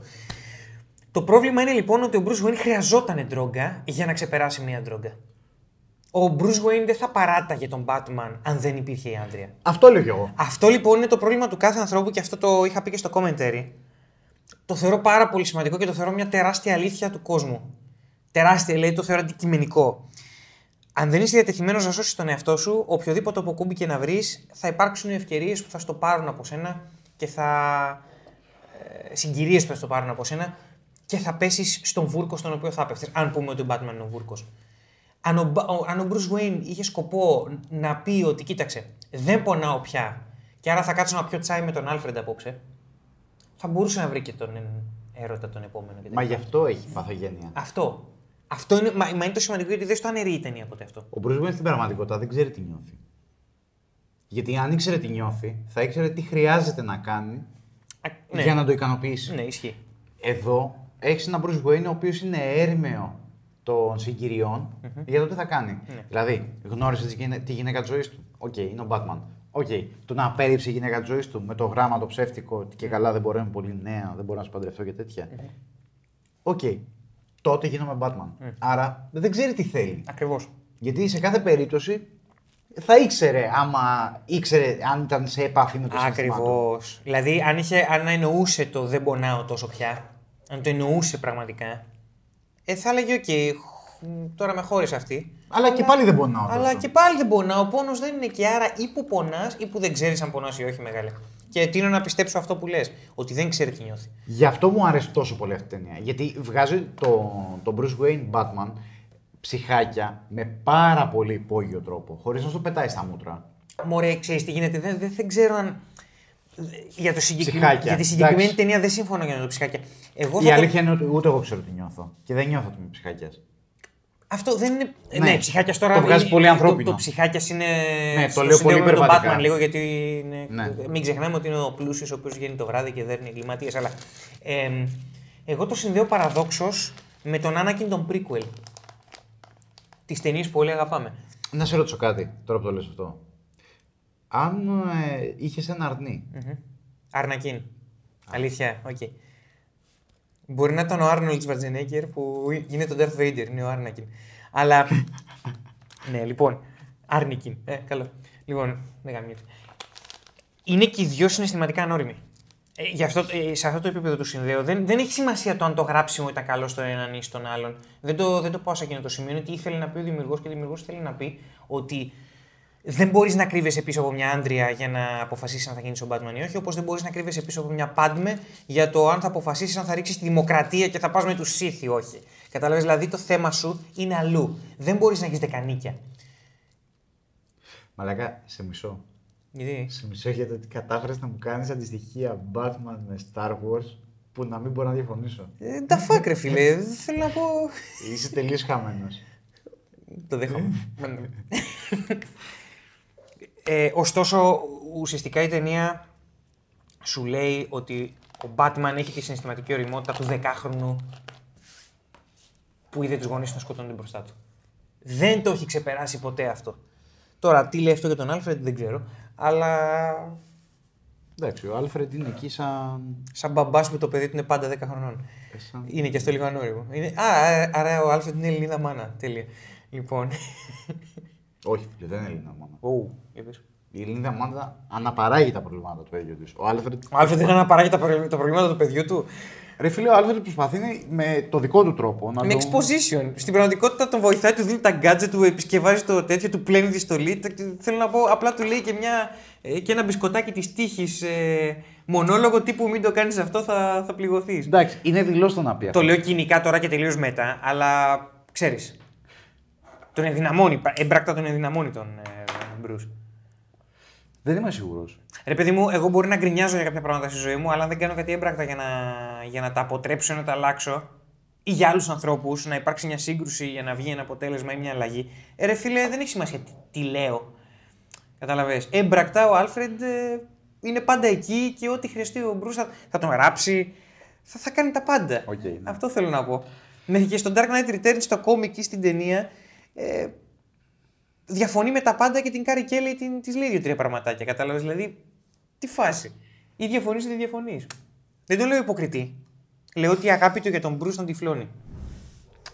Και πρόκειται για πραγματική αγάπη. Και εδώ το ίδιο. Το δέχομαι, θα το αφήσω εκεί. Οκ. Ε, Δεν είμαι τελείως σίγουρος ότι ισχύει αυτό για τον Άλφρεντ συγκεκριμένα, στη συγκεκριμένη ταινία. Γιατί δεν, Α, μπορώ- στη συγκεκριμένη ναι. Και εγώ εντάξει, υπερβάλλω τώρα, το τραβάω λίγο. δεν απ' τα- μπορώ να πάρω τον Άλφρεντ σαν ενιαίο χαρακτήρα. Γιατί κάθε φορά γράφεται λίγο διαφορετικά ο Άλφρεντ. Ο Άλφρεντ η αλήθεια είναι ότι εξυπηρετεί την ιστορία κάθε φορά. Ναι. Ε, Στη συγκεκριμένη ταινία νομίζω ότι προσπαθεί να του κρατήσει λίγο δουλειά και να του πει ότι ξέρεις κάτι, γίνε Bruce Wayne και όχι Batman. ναι. Απλά τον αγαπάει τόσο πολύ που λέει ότι, οκ, από τη στιγμή που είναι η απόφασή σου να είσαι ο Batman, θα είμαι εκεί για να σε βοηθήσω, όχι για κανένα λόγο, αλλά για να μην πεθάνει σαν το σκυλί στ' αμπέλι. Κοίτα, μόλις περιέγραψες τον Άλφρεντ σε πολλές εκδοχές. Είναι μια γενική του τάση, του Alfred αυτή, αλλά νομίζω ότι σε αυτή την ταινία είναι λίγο πιο πολύ. Υπάρχουν άλλες ταινίες. Earth One. Ε, που δεν είναι ταινία, είναι κόμικ. Μαλάκα το Earth One που είναι ο Σον Κόνερι, Άλφρεντ. Και απλά είναι σε φάση, κοίτα, άκου να δεις πώς γίνεται μαλάκα. Παίρνει μια καραμπίνα. Είναι ναι, πολύ Σον- καλύτερος. Όχι, είναι βασισμένος στο Σον Κόνερι. Okay, οπτικά. Είναι, είναι πολύ καλός από τον Κόνερι. Ναι, δεν, δεν, δεν ξέρω. Επίσης δεν έχει καράφλα. Ούτε ο Σον Κόνερ έχει καράφα στις μισέ Έχει ταινίες του γιατί περούκες. βάζει του Πε. Ναι. Ναι. Θέλω να πω είναι ξεκάθαρο ο Σον Κόνερ στο Λάνσελοτ. Ο πρώτος υπότης.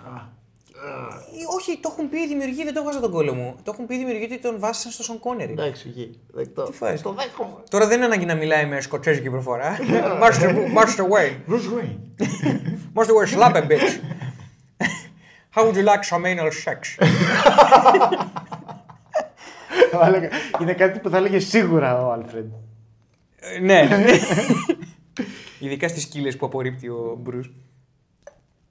Ε, όπα. Ε, ναι, ο, Batman, ο Alfred του Earth One η αλήθεια είναι ότι είναι ένας κάφρος στρατόκαυλος. Που πρακτικά τον, τον προτρέπει, ρε παιδί μου, να γίνει το ίδιο πράγμα. Όχι, αλλά Εδώ το- ο Άλφρεντ είναι διαφορετικός. Τον προτρέπει και μάλιστα τον ξελασπώνει κάποια στιγμή. Γιατί... Ε, διαβάστε το. Διαβάστε Διαβάστε το, το, αξίζει τον κόπο. Ε, είναι το Batman Earth One του Geoff Jones, ο οποίος είναι απέσιος πρόεδρος της DC Warner Brothers, αλλά είναι εξαιρετικός σε. ε, Ναι, εντάξει. γράφει Α, σενάρια για κόμιξ. Αν δεν είχε καλώδιο αυτό, θα πήγαινα στην πληθυντική να το φέρω για να σας το δείξω. Είναι φοβερό. Και το Earth One Volume 1 που ο κακός είναι ο Πιγκουίνο και το Volume 2 που είναι ο Riddler που είναι ότι πιο κοντά σε ψυχοπαθή δολοφόνο, ξέρω εγώ. Είναι εξαιρετικά και τα τύπου δύο. Jigsaw. Ε, είναι, είναι, μ' αρέσει το Earth One. Και το Superman Earth One μ' αρέσει. Γενικά το Earth One σύμπαν της DC μ' αρέσει πάρα πολύ. Οκ. Είναι και πολύ κινηματογραφικό, δηλαδή δεν είναι high fantasy όπως είναι πολλά άλλα. Ε, οπότε είναι κάτι που μου μιλάει πιο άμεσα γενικότερα. Μμμ. για να επιστρέψουμε στο, στο φάντασμα λοιπόν. Ο Bruce Wayne εδώ πέρα είναι πιο πολύ τραγικός παρά ψυχοτικός. Ναι, είναι. Και μου αρέσει ο Batman όταν είναι τραγικός χαρακτήρας. Δηλαδή, γενικά το είχα πει και στο commentary ότι όσα περισσότερα εμπόδια βάλεις και τα λοιπά, ε, το εννοώ και σε συναισθηματικό επίπεδο, κυρίως σε συναισθηματικό επίπεδο το εννοώ. Όσο περισσότερα χαστούκια έχεις να του ρίξεις αυτού του, του χαρακτήρα ή οποιοδήποτε ήρωα, τόσο πιο πολύ νιώθει, νιώθεις ότι έχει κερδιθεί το φινάλε. Ο θρίαμβος, εκτός να σκοπεύει να σκοτώσεις τον Batman, οπότε πρώτον μπράβο σου και δεύτερον καλή τύχη. Εμ, αλλά άμα σκοπεύεις να τελειώσεις με επάνωδο, όσο πιο πολύ τον γαμίσεις, τόσο πιο άξια θα είναι αυτή η επάνωδος. Και εδώ θεωρώ ότι όχι απλά είναι άξια η επάνωδος και θριαμβευτική, είναι αυτό που είπα στην αρχή, ότι του κόβει λίγο και τα πόδια. Δηλαδή ότι ξέρεις, είσαι πια ενημερωμένο στο τι κουβαλάει στην καρδιά του. Και το εννοώ την καρδιά του συγκεκριμένα, στο μυαλό του. Τι σκατά κουβαλάει όταν φοράει τη μάσκα και πηγαίνει και κρεμιέται από κτίριο σε κτίριο. Το ξέρεις πια, γιατί ο τύπος έχει περάσει τα πάνδυνα και ακόμα θα συνεχίζει. Υπό μία έννοια είναι ηρωικό αυτό. Γιατί δείχνει, ρε παιδί μου, την επιμονή του. Από την άλλη, είναι επιμονή ή ψύχωση. Εμμονή. Εμμονή μάλλον. Οκ.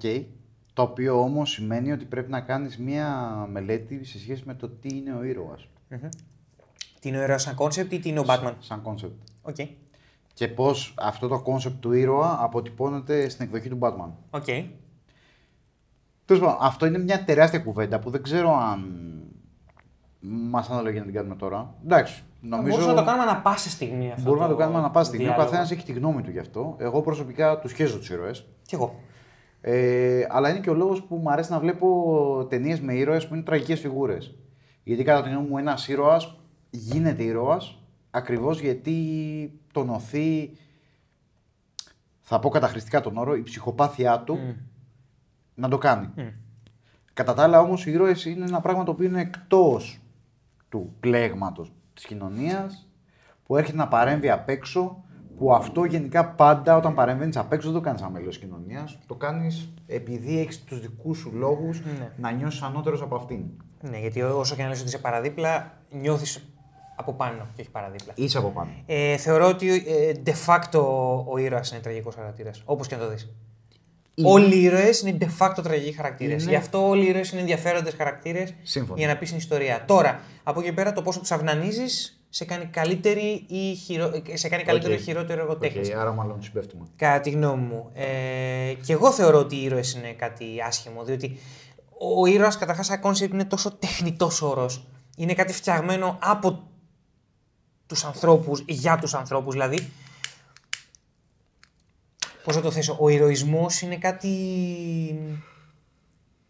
Δεν υπάρχει ηρωισμός στο ζωικό βασίλειο. Όχι, δεν Δεν υπάρχει στη φύση ηρωισμός. Υπάρχει εντός της κοινωνίας ηρωισμός, το οποίο είναι ενδιαφέρον γιατί είναι ένας καθρέφτης του τι σκατά πάει με την κοινωνία και τι πας να διορθώσεις, τι πας να ψηφίσεις. Τώρα, αυτό που λέμε ότι οι πυροσβέστες είναι ήρωες, ας πούμε, να το πάμε λίγο ρεαλιστικά. Δεν, δεν συμφωνώ καθόλου με το ότι είναι ήρωες. Και δεν το λέω ότι δεν σέβομαι αυτό που κάνουν, γιατί αυτό που κάνουν είναι αφάνταστα δύσκολο και μη αυτονόητο. Δεν θα πω το κοινικό ότι ε, είναι δουλειά σου, υπέγραψες και ήξερες τους κινδύνους. Το οποίο είναι λίγο εντάξει, σαθρό. Είναι ένστολοι, αλλά δεν πλακώνονται με άλλη κοινωνική ομάδα. Να ξέρετε την ίδια κουβέντα κάναμε τρώγοντας προβατίνα. Ε, ναι, όντως. Απλώς θέλω να πω ότι. Είναι η πρώτη φορά που αναφέρω την πρώτη, ναι. ναι.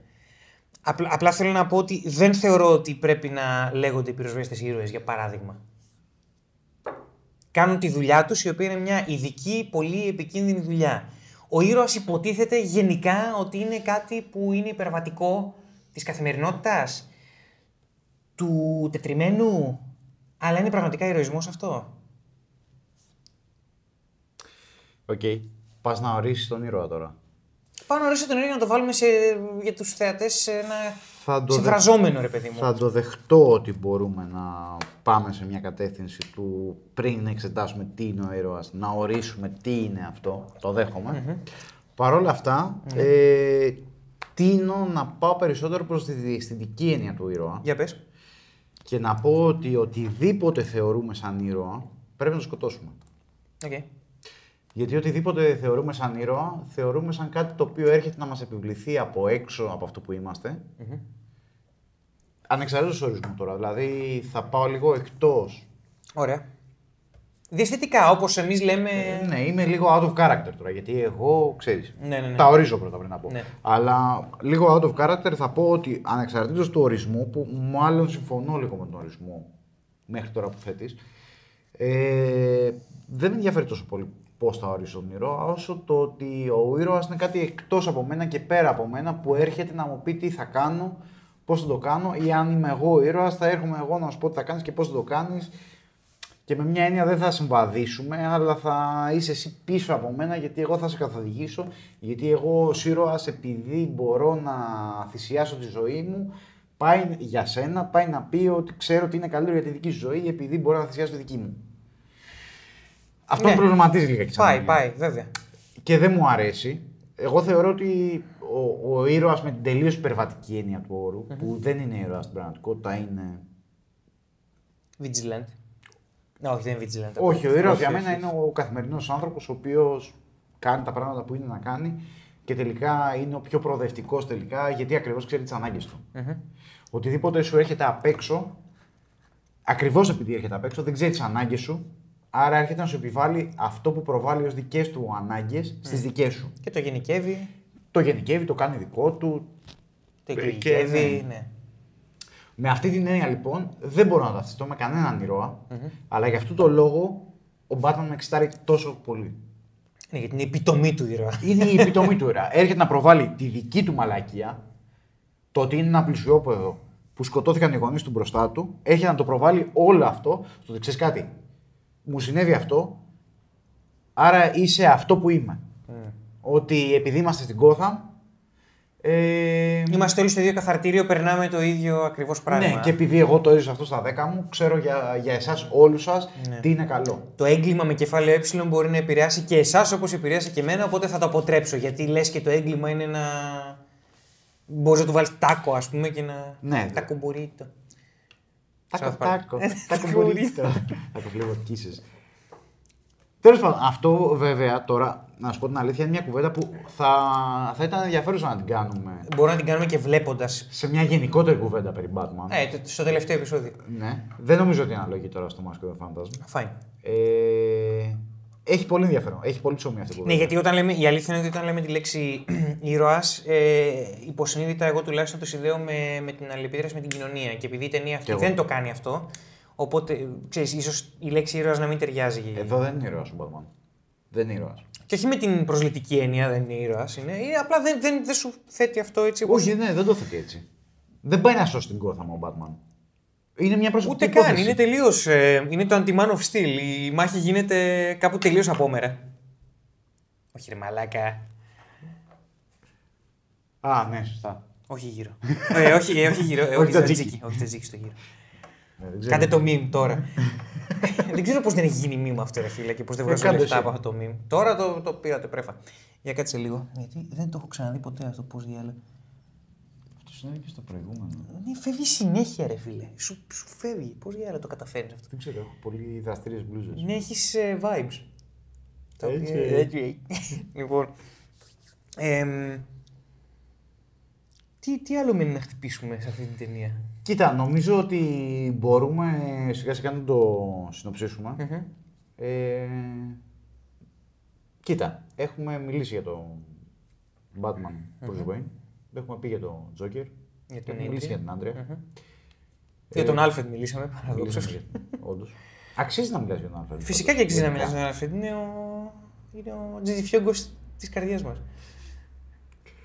Ε, εντάξει, σχολιάσαμε την ταινία συνολικά. Ναι. Είναι ένα έπος. Σε περίπτωση που χάσατε τα τελευταία χι λεπτά. Που σου Δεν ξέρω λέμε, δεν πώς έχει σημασία, ναι. Νομίζω ότι σιγά σιγά μπορούμε να το μαζέψουμε και να βγάλουμε ένα ρεζουμέ. Οπότε θα ήθελα από σένα να μου πεις ποιο είναι το απόσταγμά σου βλέποντας αυτή την ταινία. Δηλαδή και όσον αφορά πιθανά μηνύματα που μπορεί να μεταφέρει προσωπικά κυρίως Και για τον Batman. και όσον αφορά τον Batman. Ναι, τα προσωπικά είναι αυτό που είπα πριν, ότι αν δεν θελήσεις να βοηθήσεις τον εαυτό σου ή να χαράξεις τη δική σου πορεία με βάση αυτά που εσύ νιώθεις και πιστεύεις, όπως είπες σωστά, αν δεν ορίσεις τα συναισθήματά σου, δεν μάθεις τι νιώθεις, δεν πρόκειται κανένα δεκανίκι είτε ο Τζόκερ, είτε η Άντρια, είτε ε, η μαφιόζη, είτε ο δολοφόνος των γονιών σου να σε βάλει ε, να, να σου χαράξει τη δική σου πορεία. Πρέπει να τη χαράξεις εσύ, αλλιώς θα σε έρμεο. Θα σε έρμεο των αλληλεπιδράσεών σου. Οι, αλληλεπιδρα... οι αλληλεπιδράσεις είναι για να σε σμιλέψουν, αλλά όχι για να σε ορίσουν. Πάντα από το μηδέν. Και αυτό είδα στον Batman στη συγκεκριμένη ταινία. Τον όριζαν, στην κλιμάκωση τον όρισε ο Τζόκερ, στα ξεκινήματά του και στην καριέρα του όπως είναι τώρα σαν Batman, τον ορίζει η Άντρια. Λοιπόν, αυτό το πράγμα για μένα είναι κόλαση. Δεν είναι ζωή. Και αυτό είναι ο Batman, βέβαια. Και σε σχέση λοιπόν με το τι είναι ο Batman, ο Batman είναι μια χαμένη ψυχή και σε αυτή την ταινία, η οποία πάρα πολύ απλά νομίζει ότι θέλει μια κανονική ζωή Αυτό είναι αλήθεια. και δεν. Δεν λέω ότι αν τα κατάφερνε, αν όντως δεν πέθαινε ο πατέρας της Άντρια, δεν θα γινόταν ο γάμος. Και δεν θα ήταν και καλός ο γάμος. Αλλά νομίζω ότι είναι λίγο πλασίμπο. Νομίζω ότι κάποια στιγμή θα ξαναπήγαινε στο νεκροταφείο και θα ξαναμιλήσει στους γονείς του. Και θα περίμενε απάντηση. Οκ, Μια εδώ. κοσμική απάντηση. Οκ. Κάτι, ένα σημάδι για κάτι άλλο.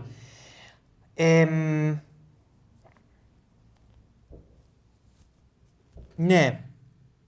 Ο Batman θεωρώ ότι εδώ πέρα είναι πεπερασμένος. Είναι λιγότερο πεπερασμένος από, τη, από το φάντασμα, από την ε, Phantasm, αλλά είναι πεπερασμένος, διότι ναι, η πρόθεσή του να παντρευτεί δηλώνει ότι κοίταξε, έχω, έχω και εγώ τα όρια μου. Δηλαδή, αν, αν γνωρίσω κάτι το οποίο μπορεί να με βγάλει από αυτό το μονοπάτι, καλώς, αλλά απ, απ το, ξανα, ξαναλέω, από το μονοπάτι σου θα βγεις μόνο εσύ. Δεν θα σε βγάλει άλλη από το μονοπάτι. Εμ, οπότε είναι μια φάνταστα όρημη εκδοχή του Batman.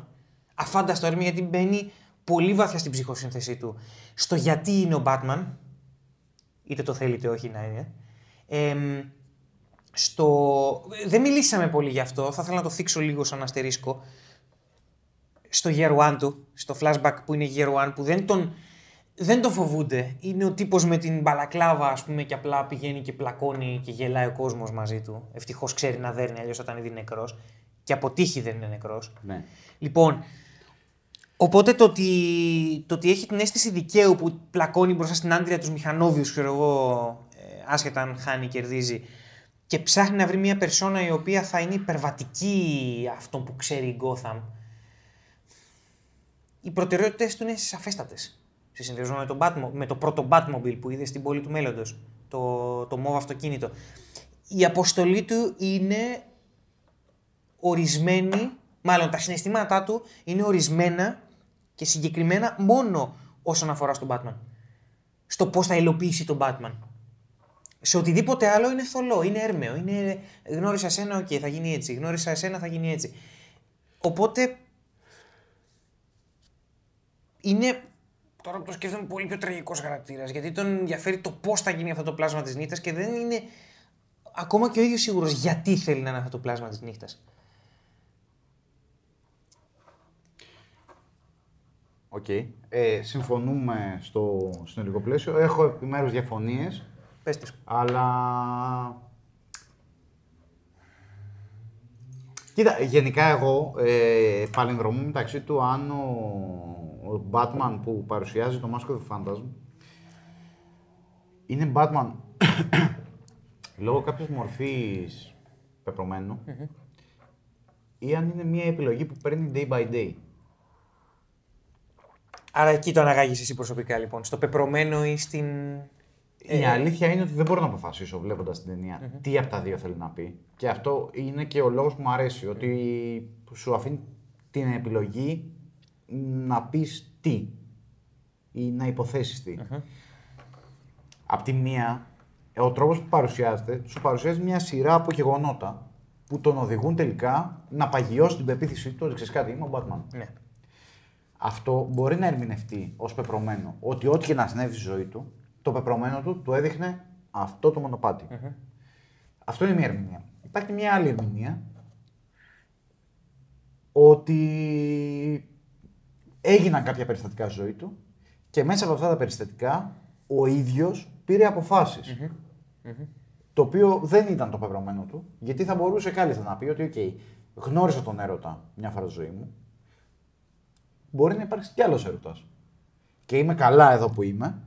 Μπορώ να μην είμαι ο Batman. Βλέπω ότι υπάρχουν γεγονότα που με κάνουν να μην πονάω τόσο πολύ. Άρα αυτός ο πόνος δεν είναι πυρηνικός. Δηλαδή είναι κάπου στο, στο βάθος της καρδιάς μου, Είναι συγκυριακός.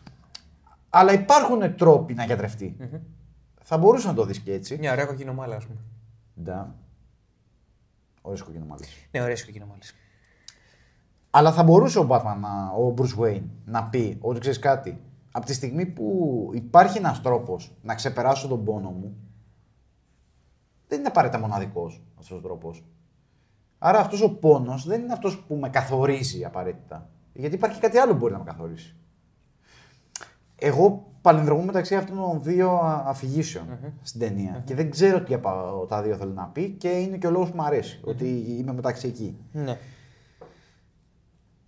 Από εκεί και πέρα μπαίνει το προσωπικό στοιχείο του πώς επιλέγεις να δεις τη ζωή σου. Αν επιλέγεις να δεις τη ζωή σου σαν ένα πεπρωμένο, ότι είμαι εδώ για να δω τι συμβαίνει στη ζωή μου, για να δω τι είναι αυτό που με κατευθύνει, ή αν πεις ότι είμαι εδώ για να ζήσω γεγονότα και μέσα σε αυτά τα γεγονότα να αλληλεπιδράσω, να, δια, να διαδράσω με αυτά και να καθορίσω τη δική μου μοίρα. Έχω την αίσθηση πως παίρνει λίγο μια μέση θέση η ταινία. Νομίζω ότι δεν το παρουσιάζει πεπρωμένο. Δηλαδή, παρότι βλέπω πεπρωμένα μέσα, δηλαδή βλέπω δύο πρεπα- πεπρωμένα βασικά, βλέπω το ένα, την κατεύθυνση που δίνουν στην Άντρεα τα περιστατικά ζωής της για να γίνει το φαντασμα και απ' την άλλη στο Bruce Wayne να μείνει ο Batman. Νομίζω όμως ότι και οι δύο χαρακτήρες θα μπορούσαν να έχουν επιλέξει διαφορετικές κατευθύνσεις. Νομίζω ότι ήταν στο χέρι τους. Ναι. Ξεκάθαρα ήταν στο χέρι τους και των δύο. Άρα νομίζω την επιλογή. Και της Άντρια. Ειδικά της Ανδρέα, ναι. Αλλά και του Μπρουζ. Ναι, και του Μπρουσ. Και νομίζω ότι αυτό είναι που τους κάνει ταυτόχρονα και πιο ψυχοσικούς και πιο τραγικούς. Και ανθρώπινο. Και ανθρώπινους. Αυ... Ναι. Και ανθρώπινους, όντως. Και γι' αυτό μου αρέσει τόσο πολύ αυτή η ταινία. Γιατί δεν σου λέει ότι ξέρεις κάτι. Υπάρχει αυτό το μονοπάτι. Ο Bruce Wayne είναι ο Batman. Τέλος. Όχι, φίλε. Σου λέει ότι ο Bruce Wayne μπορεί, θα μπορούσε να μην είναι ο Batman. Θα μπορούσε να είναι κάτι άλλο. Υπήρξαν πράγματα στη ζωή του που θα μπορούσαν να τον κάνουν κάτι άλλο. Και αυτό τον κάνει πολύ τραγικό και αυτό μου άρεσε πάρα πολύ. Και γι' αυτό το λόγο θεωρώ πως είναι η πιο πλήρης στην ταινία Batman. Γιατί σου, σου δομεί ένα χαρακτήρα από πίσω που είναι πολύ πιο ανθρώπινος από αυτό. Είναι πολύ πιο ανθρώπινος από να, να, να έρθει ο, ο Μπάρτον που, εντάξει, εκθιάσαμε τις ταινίες του. Είναι φοβερές Το ταινίες. returns κυρίως το εκθιάσαμε, δηλαδή ήμασταν σε παραλήρη. Ήμασταν. Α, ναι. Αλλά εκεί... Δημοσθένη ή- τι λέει; Ναι. Πώς είναι Δημοσθένη. Ε. Τι λέει; Yeah, that's right. wow. Αλλά ναι, ε- εκεί ρε παιδί μου, σου παρουσίασε μια πραγματικότητα που πρέπει να δεχτείς. Ότι ο Bruce Wayne είναι ο Batman. Τέλος. Ναι. Εδώ στο θέτει υπό αίρεση αυτό. Πω, πω, θε- θέλω να βάλω μια τεράστια ανωτελεία στο συγκεκριμένο που θέτεις, πρωτού το κλείσεις, γιατί το Batman Forever στο πάει. Προσπαθεί να στο πάει εκεί. Θα το δούμε αυτό. Ναι. Πολύ ενδιαφέρον πάντως, γιατί ναι. Υπάρχει μια τάκα στο Batman Forever που το συνοψίζει όλο αυτό. Δεν το κάνει τόσο καλά σε καμία περίπτωση. Αλλά ναι. Τέλος πάντων, πάντως μου αρέσει γενικά όλο αυτό το πλαίσιο που, που, που, που σου γκριζάρει λίγο τα όρια Mm. του αν ο Bruce Wayne. Μ' αρέσει ρε παιδί μου, ο άλλος να σου λέει: OK, έστω ότι ο Bruce Wayne είναι ο Batman. Γιατί Έστω, ναι, αλλά γιατί έστω, γιατί ναι. έστω; Ακριβώς. Ακριβώς. Ναι. Μ' αρέσει πολύ αυτή η προσέγγιση. Και το Mask of the Phantasm νομίζω το κάνει πάρα πολύ ωραίο αυτό. Ναι. Είναι αυτό ότι δεν υπάρχει subplot το οποίο να μην συνδέεται με κάποιο άλλο subplot το, το οποίο σου σκιαγραφεί αυτό το ντόμινο που είναι οι επιλογές που έγιναν για να, υπα- για να έρθουν οι χαρακτήρες εκεί που ήρθαν. Απ' την αρχή ως το τέλος υπάρχει δικαιολόγηση όλων των κινήτρων και των ψυχολογικών καταστάσεων. Οπότε εκεί είναι το, γι' αυτό επειδή είναι τόσο σφιχτό υπάρχει έννοια του πεπρωμένου. Ότι ρε μαλάκα είναι δυνατόν να ήρθαν έτσι τα γεγονότα κι όμως μαλάκα. Μερικές φορές γίνεται έτσι. Και α, το, το, να, το να μιλάμε για μια ταινία Batman animated και, να, και να, να είναι τόσο ανθρώπινη σε αυτό που κάνει είναι όχι απλά θρίαμβος, είναι... ναι. ε, μελετήστε την παιδιά και δώστε 200 εκατομμύρια, αλλά δώστε τα στον άνθρωπο που... που- Είναι μεγάλο κέρδος. Αυτό. Μπράβο. Ήταν καλή χρονιά το 1992. Ε, βγήκε και το Returns. Βγήκε το Highlander 2. Damn. Α. Α, την ίδια χρονιά βγήκε με το Returns, ε. Όχι, το 91 βγήκε το Highlander 2. Τέλος πάντων. Ναι, βγήκε το Highlander Highlander, Returns. Τι χαμένη ευκαιρία. Το Highlander 2. Τέλος πάντων. Ναι, δεν. Δεν ξέρω. Τι άλλο έχεις να πεις; Πολύ, πολύ, πολύ συνοπτικά. Ε, δεν είναι αγαπημένη μου ταινία Batman, αλλά αυτό έχει να κάνει ξεκάθαρα ε, για προσωπικούς λόγους και το πώς βλέπω εγώ τις ταινίες και τον Batman. Χωρίς φόβο και με άπλετο πάθος. Ναι. Ποια είναι η αγαπημένη σου Dark ταινία, Knight. Batman? Α, Δεν υπάρχει, είναι, ξεκα... είναι ξεκάθαρο το Dark Knight για μένα. Οκ. Για, για παρόμοιους λόγους με αυτό που κάνει αυτό εδώ με πολύ διαφορετικό τρόπο. η αγαπημένη σου ταινία Batman. Batman. Batman. Όχι η αγαπημένη σου ταινία Joker. Όχι, εγώ δεν είναι Batman. Δεν δέχομαι το ότι η ταινία, το Dark Knight είναι το Joker. Του Joker. Εμ, Οκ. Αλλά είναι μια εμβληματική ταινία Batman. Είναι μια υπερβατική ταινία Batman, αλλά ξεπερνάει τον Batman και ε, πηγαίνει σε ανθρώπους κατευθείαν. Είναι η δεύτερη αγαπημένη σου ταινία Batman. Ξέρεις κάτι, μπορεί και να είναι. Είναι πολύ πιθανό να είναι. Τι; Okay. Σε τσούζει περισσότερο που είναι δεύτερη με τον Dark Knight. Όχι, έτσι. με τσούζει πολύ το ότι είπες ξέρεις κάτι. Μπορεί και να είναι. Θέλω να Όχι, σε χαστοκίσω. Μπορεί και να είναι, γιατί θέλω να. ρε παιδί μου, θέλω για ασφάλεια να τις δούμε πάλι όλες. Δεν θα πω ποτέ το Batman αντίον Superman είναι η δεύτερη αγαπημένη μου, αλλά θα ήθελα να, για ασφάλεια εντάξει. να τέτοιο. Να, ε, με ποια έννοια. Το Batman Returns την προηγούμενη εβδομάδα με εξέπληξε. Ποτέ δεν ξέρεις. Ποτέ, αυτό. Όταν τις δούμε όλες, μπορείς να μου ξανακάνεις αυτή την ερώτηση. δεκτό. Δεν θα αλλάξει ότι το Dark Knight είναι η αγαπημένη μου ταινία Batman, ναι, ναι. αλλά απλώς αυτή όντως είναι πιο πλήρης από τον Dark Knight. Γιατί το Dark Knight προσπάθησε να κάνει κάτι αντίστοιχο. Το κατάφερε σε τεράστιο βαθμό. Απλά αυτή η ταινία ήταν τόσο συνεκτική, ήταν τόσο πηχτή σε ουσία και έκοψε στον πυρήνα του τι είναι ο Batman, που πρέπει να πω, και αυτό είναι ένα, ένα του της ταινίας, ότι σε αντίθεση με τον Dark Knight δεν έμπλεξε την Gotham στο παιχνίδι. Οπότε πήγε μόνο στον Batman και έφτιαξε ένα puzzle από χαρακτήρες που εξυπηρετούν τον Batman και το concept του, που πήγε κατευθείαν στο μεδούλι και δουλεύει πλήρως. Δεν έχω να της βρω ψεγάδι. Δεν μπορώ να της βρω ψεγάδι. Ούτε εγώ. Ε, είναι ένα καθαρό 10 στα 10. Ε, ναι, ε, καθαρό 10 στα 10. Είναι τέλεια ταινία. Ε, και τη λατρεύω και πάντα τέτοια. Θα ήθελα να δω κάτι τόσο φιλόδοξο και, αλλά και προσωπικό σε, σε live action ξανά. Δεν νομίζω ότι θα το δούμε. Ε, σε καμία πουτάνα περίπτωση, αλλά πα- μπορώ πάντα να ελπίζω. Ναι. Θέλω να πω, κοίταξε, ο σκηνοθέτης υποτίθεται μέχρι να αλλάξει κάτι του Batman, του καινούριου, είναι ο τύπος που έχει κάνει τον πλανήτη των Πυθίκων 2 και 3. Υπάρχουν ελπίδες γιατί αυτός ο άνθρωπος κάνει ακριβώς αυτό, κάτι υπερβατικό και ταυτόχρονα προσωπικό. Ποτέ δεν ξέρεις αν η Warner Brothers άφησε τον James Wan να κάνει το Aquaman όπως το ήθελε, ένα τσίρκο υπέροχο αναπολογητικό, μπορεί και να αφήσουν τον Matt Reeves να κάνει τον Batman του και αν ο Matt Reeves έχει αντίστοιχο όραμα με τον πλανήτη των πυθίκων να κάνει κάτι τέτοιο. Τώρα, δεν θα μπω στην ταινία περιμένοντας να δω μάσκα του φαντάσματο, είναι άδικο. Αλλά αν δω κάτι σε, τέτοιο, έτσι, σε τέτοια αρένα να παίζει, ε, θα πω και ευχαριστώ. Σέβομαι τις ελπίδες σου και τις χέζω ταυτόχρονα. Fine. Εσύ, έναν επίλογο έτσι. Εγώ έχω να πω ότι είναι η... Εντάξει, το λέω με κάθε ευκαιρία που βρίσκω. Είναι η αγαπημένη μου ταινία Batman.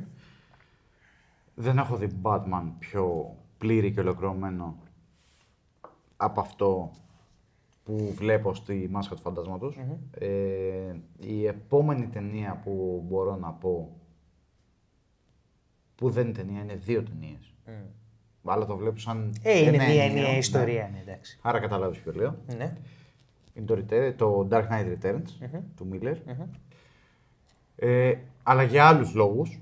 Γιατί πιάνει μια διαφορετική. Δεν είναι ανάγκη να είναι έκφαση ίδιοι του λόγοι, χαρακτήρα, ναι, ναι. Ε, αλλά κατά τη γνώμη μου είναι πιο πλήρης ιστορία Batman. Μπορώ να βρω ταινίες που είναι πιο ωραίες, που ρε παιδί μου με εξητάρουν πολύ. Ε, αλλά σαν ταινία Batman είναι νούμερο ένα και ε, με θλίβει που είναι η τέταρτη ταινία μας. Τι- Αυτό πήγα να πω, ρε Πούστη. Ότι χτύπησες κορυφή νωρίς. Ναι, άμα. Και τώρα από εδώ και μπρος είναι μόνο κατιούσα για τον Κώστα Βαγουρανάκη. ναι, είναι κατηγούσα, αλλά ε, θα κάνουμε και ένα τέτοιο. Εντάξει, υπάρχει ρε μαλακά. Αλλά έχουμε χτυπήσει το top μου για Batman σχετικά νωρίς. Οκ. Ε, είναι εύκολα η αγαπημένη μου ταινία Batman. Από εδώ και πέρα δηλαδή, όλες οι άλλες ταινίες είναι πιο περιφερειακές σε σχέση με τον Batman. Έχουν να κάνουν με άλλα στοιχεία. Αλλά σε σχέση με την ψυχοσύνθεση του Batman, και εδώ είναι το γαμάτο, ότι στον παρουσιάζει ένα πολύ φυσιολογικό άνθρωπο τον Bruce Wayne. Αυτό είναι εξαιρετικό. Δηλαδή δεν, δεν ταράζεται η ταινία να σου παρουσιάσει τα ψυχάκια. Δεν την πιάνει καμιά κωλοπιλάλα να σου πει ότι ο τύπος έχει φαντασιώσεις. Στο παρουσιάζει τελείως φυσιολογικά. Και αυτό είναι εξαιρετικό, γιατί σημαίνει ότι ό,τι σου παρουσιάζει, ό,τι έχει να σου πει, είναι οργανικό. Άρα με πείθει. Είμαι οκ, είμαι μαζί σου. Έχω να πω λοιπόν ότι είναι η ταινία που κατά τη γνώμη μου απεικονίζει τον Batman στην πιο πλήρη του μορφη με την έννοια όλα αυτά που είπαμε με το ερωτικό του Τέρι, με Την το ότι επιλογή. είναι διατεθειμένος να Ναι. χάσει, πόσο ταυτισμένος με την ταυτότητά του και κατά πόσο είναι επίκτητη η ταυτότητα ή κατά πόσο προσπαθεί να βρει α, ε, αντίβαρα, Ναι, ναι, αντίμετρα, όλα ναι, αυτά. δεκανίκια. Ε, έχω να πω επίσης ότι πρόκειται για ένα Joker που δεν θέλω να- να μελήσω εδώ, που είναι στα καλύτερά του. Δηλαδή, απλά τον αγαπάω τον Joker. Είναι τόσο άρρωστος, με τρομάζει κυριολεκτικά. Είναι πολύ τρομακτικός. Το γεγονός ότι δεν διστάζει να φλερτάρει με ένα ρομπότ και το γεγονός, αυτό που είπες εσύ στο commentary, είμαι τόσο σίγουρος ότι το γάμησε. Μαλάκα είμαι τελείως σίγουρος. Δεν ήταν καν ερωτικό. Πιστεύω ότι δεν ήταν καν ερωτικό. Όχι, ήταν απλά... Ήταν απλά. Α, οκ, θα κάνω και αυτό γιατί όχι. Απλά το, το, το ζήτημα είναι ότι δεν πιστεύω ότι το γάμησε μία φορά. Πιστεύω ότι το έχει γαμήσει με διάφορους τρόπους. Το έχει γαμήσει βία, το έχει γαμήσει τρυφερά. Πιστεύω ότι έχει κάτσει και έχει ρομαντζάρει στο φεγγαρόφως με αυτό το ρομπότ. Εύκολα. Εύκολα μπορώ να το φανταστώ. Εύκολα, εύκολα. Και λέω, μαλακά, έχω ρομαντζάρει κι εγώ. Τη σκάτα. Δεν μπορώ να ταυτιστώ με αυτό. Με, Με τρομάζει τόσο πολύ αυτό. Ο έρωτας είναι κάτι άλλο από αυτό που είναι ο Τζόκερ. Έχεις ρομαντζέρι με το στιέρα. Έχω ρομαντζάρι με τόστ. Αυτό είναι ένα θεμητό ρομάτζο. Έχω ρομαντζάρει και με φαγητά που έχω φτιάξει. Ε, λογικό. Είναι δικά σου δημιουργήματα και ποιος δεν ρομαντζάρει με τα παιδιά του. Έχει. That went. Παίρνω πίσω το that's right. αυτό, αυτό πήγε σκοτεινά γρήγορα. Μην ξεχνάτε, είμαστε σκοτεινοί πότες. ναι. Οκ. Πω μαλάκα. Οκ. Να πάρει διάλογο. Τέλεια. Ε, ναι, είναι εξαιρετικό φωτογραφιστική. Και... Με συνοπτικές διαδικασίες για να φύγουμε από τον αέρα γρήγορα. Να πάει διάλογο. Μου γάμισε. Λοιπόν, χαρήκαμε πάρα πολύ που μείνατε μαζί μας, όσοι μείνατε μαζί μας. Αλλιώς δεν θα ακούσατε ότι χαρήκαμε πάρα πολύ. Α, Οπότε ναι. Ε, θα επιστρέψουμε με την επόμενη ταινία που δεν θυμάμαι αυτή τη στιγμή ποια είναι. Είναι το Batman Forever. Είναι το Batman Forever είναι το με το Mr. Freeze το... Το Sub-Zero. Ναι. Θα δούμε. Δεν θυμάμαι αυτή τη στιγμή ποια είναι. Ό,τι και να είναι. Ό,τι και να είναι θα τα πούμε την επόμενη εβδομάδα. Ίδια. Όχι, δεν θα το πω. Αρνούμε. Μπα τώρα. Α, κάνω το φελέκι σου. Ε, ναι, ίδια μπατ κανέλης κατά. Ε, οπότε καληνύχτα και, God damn. και πάντα σκοτεινά πιώματα. Bad damn.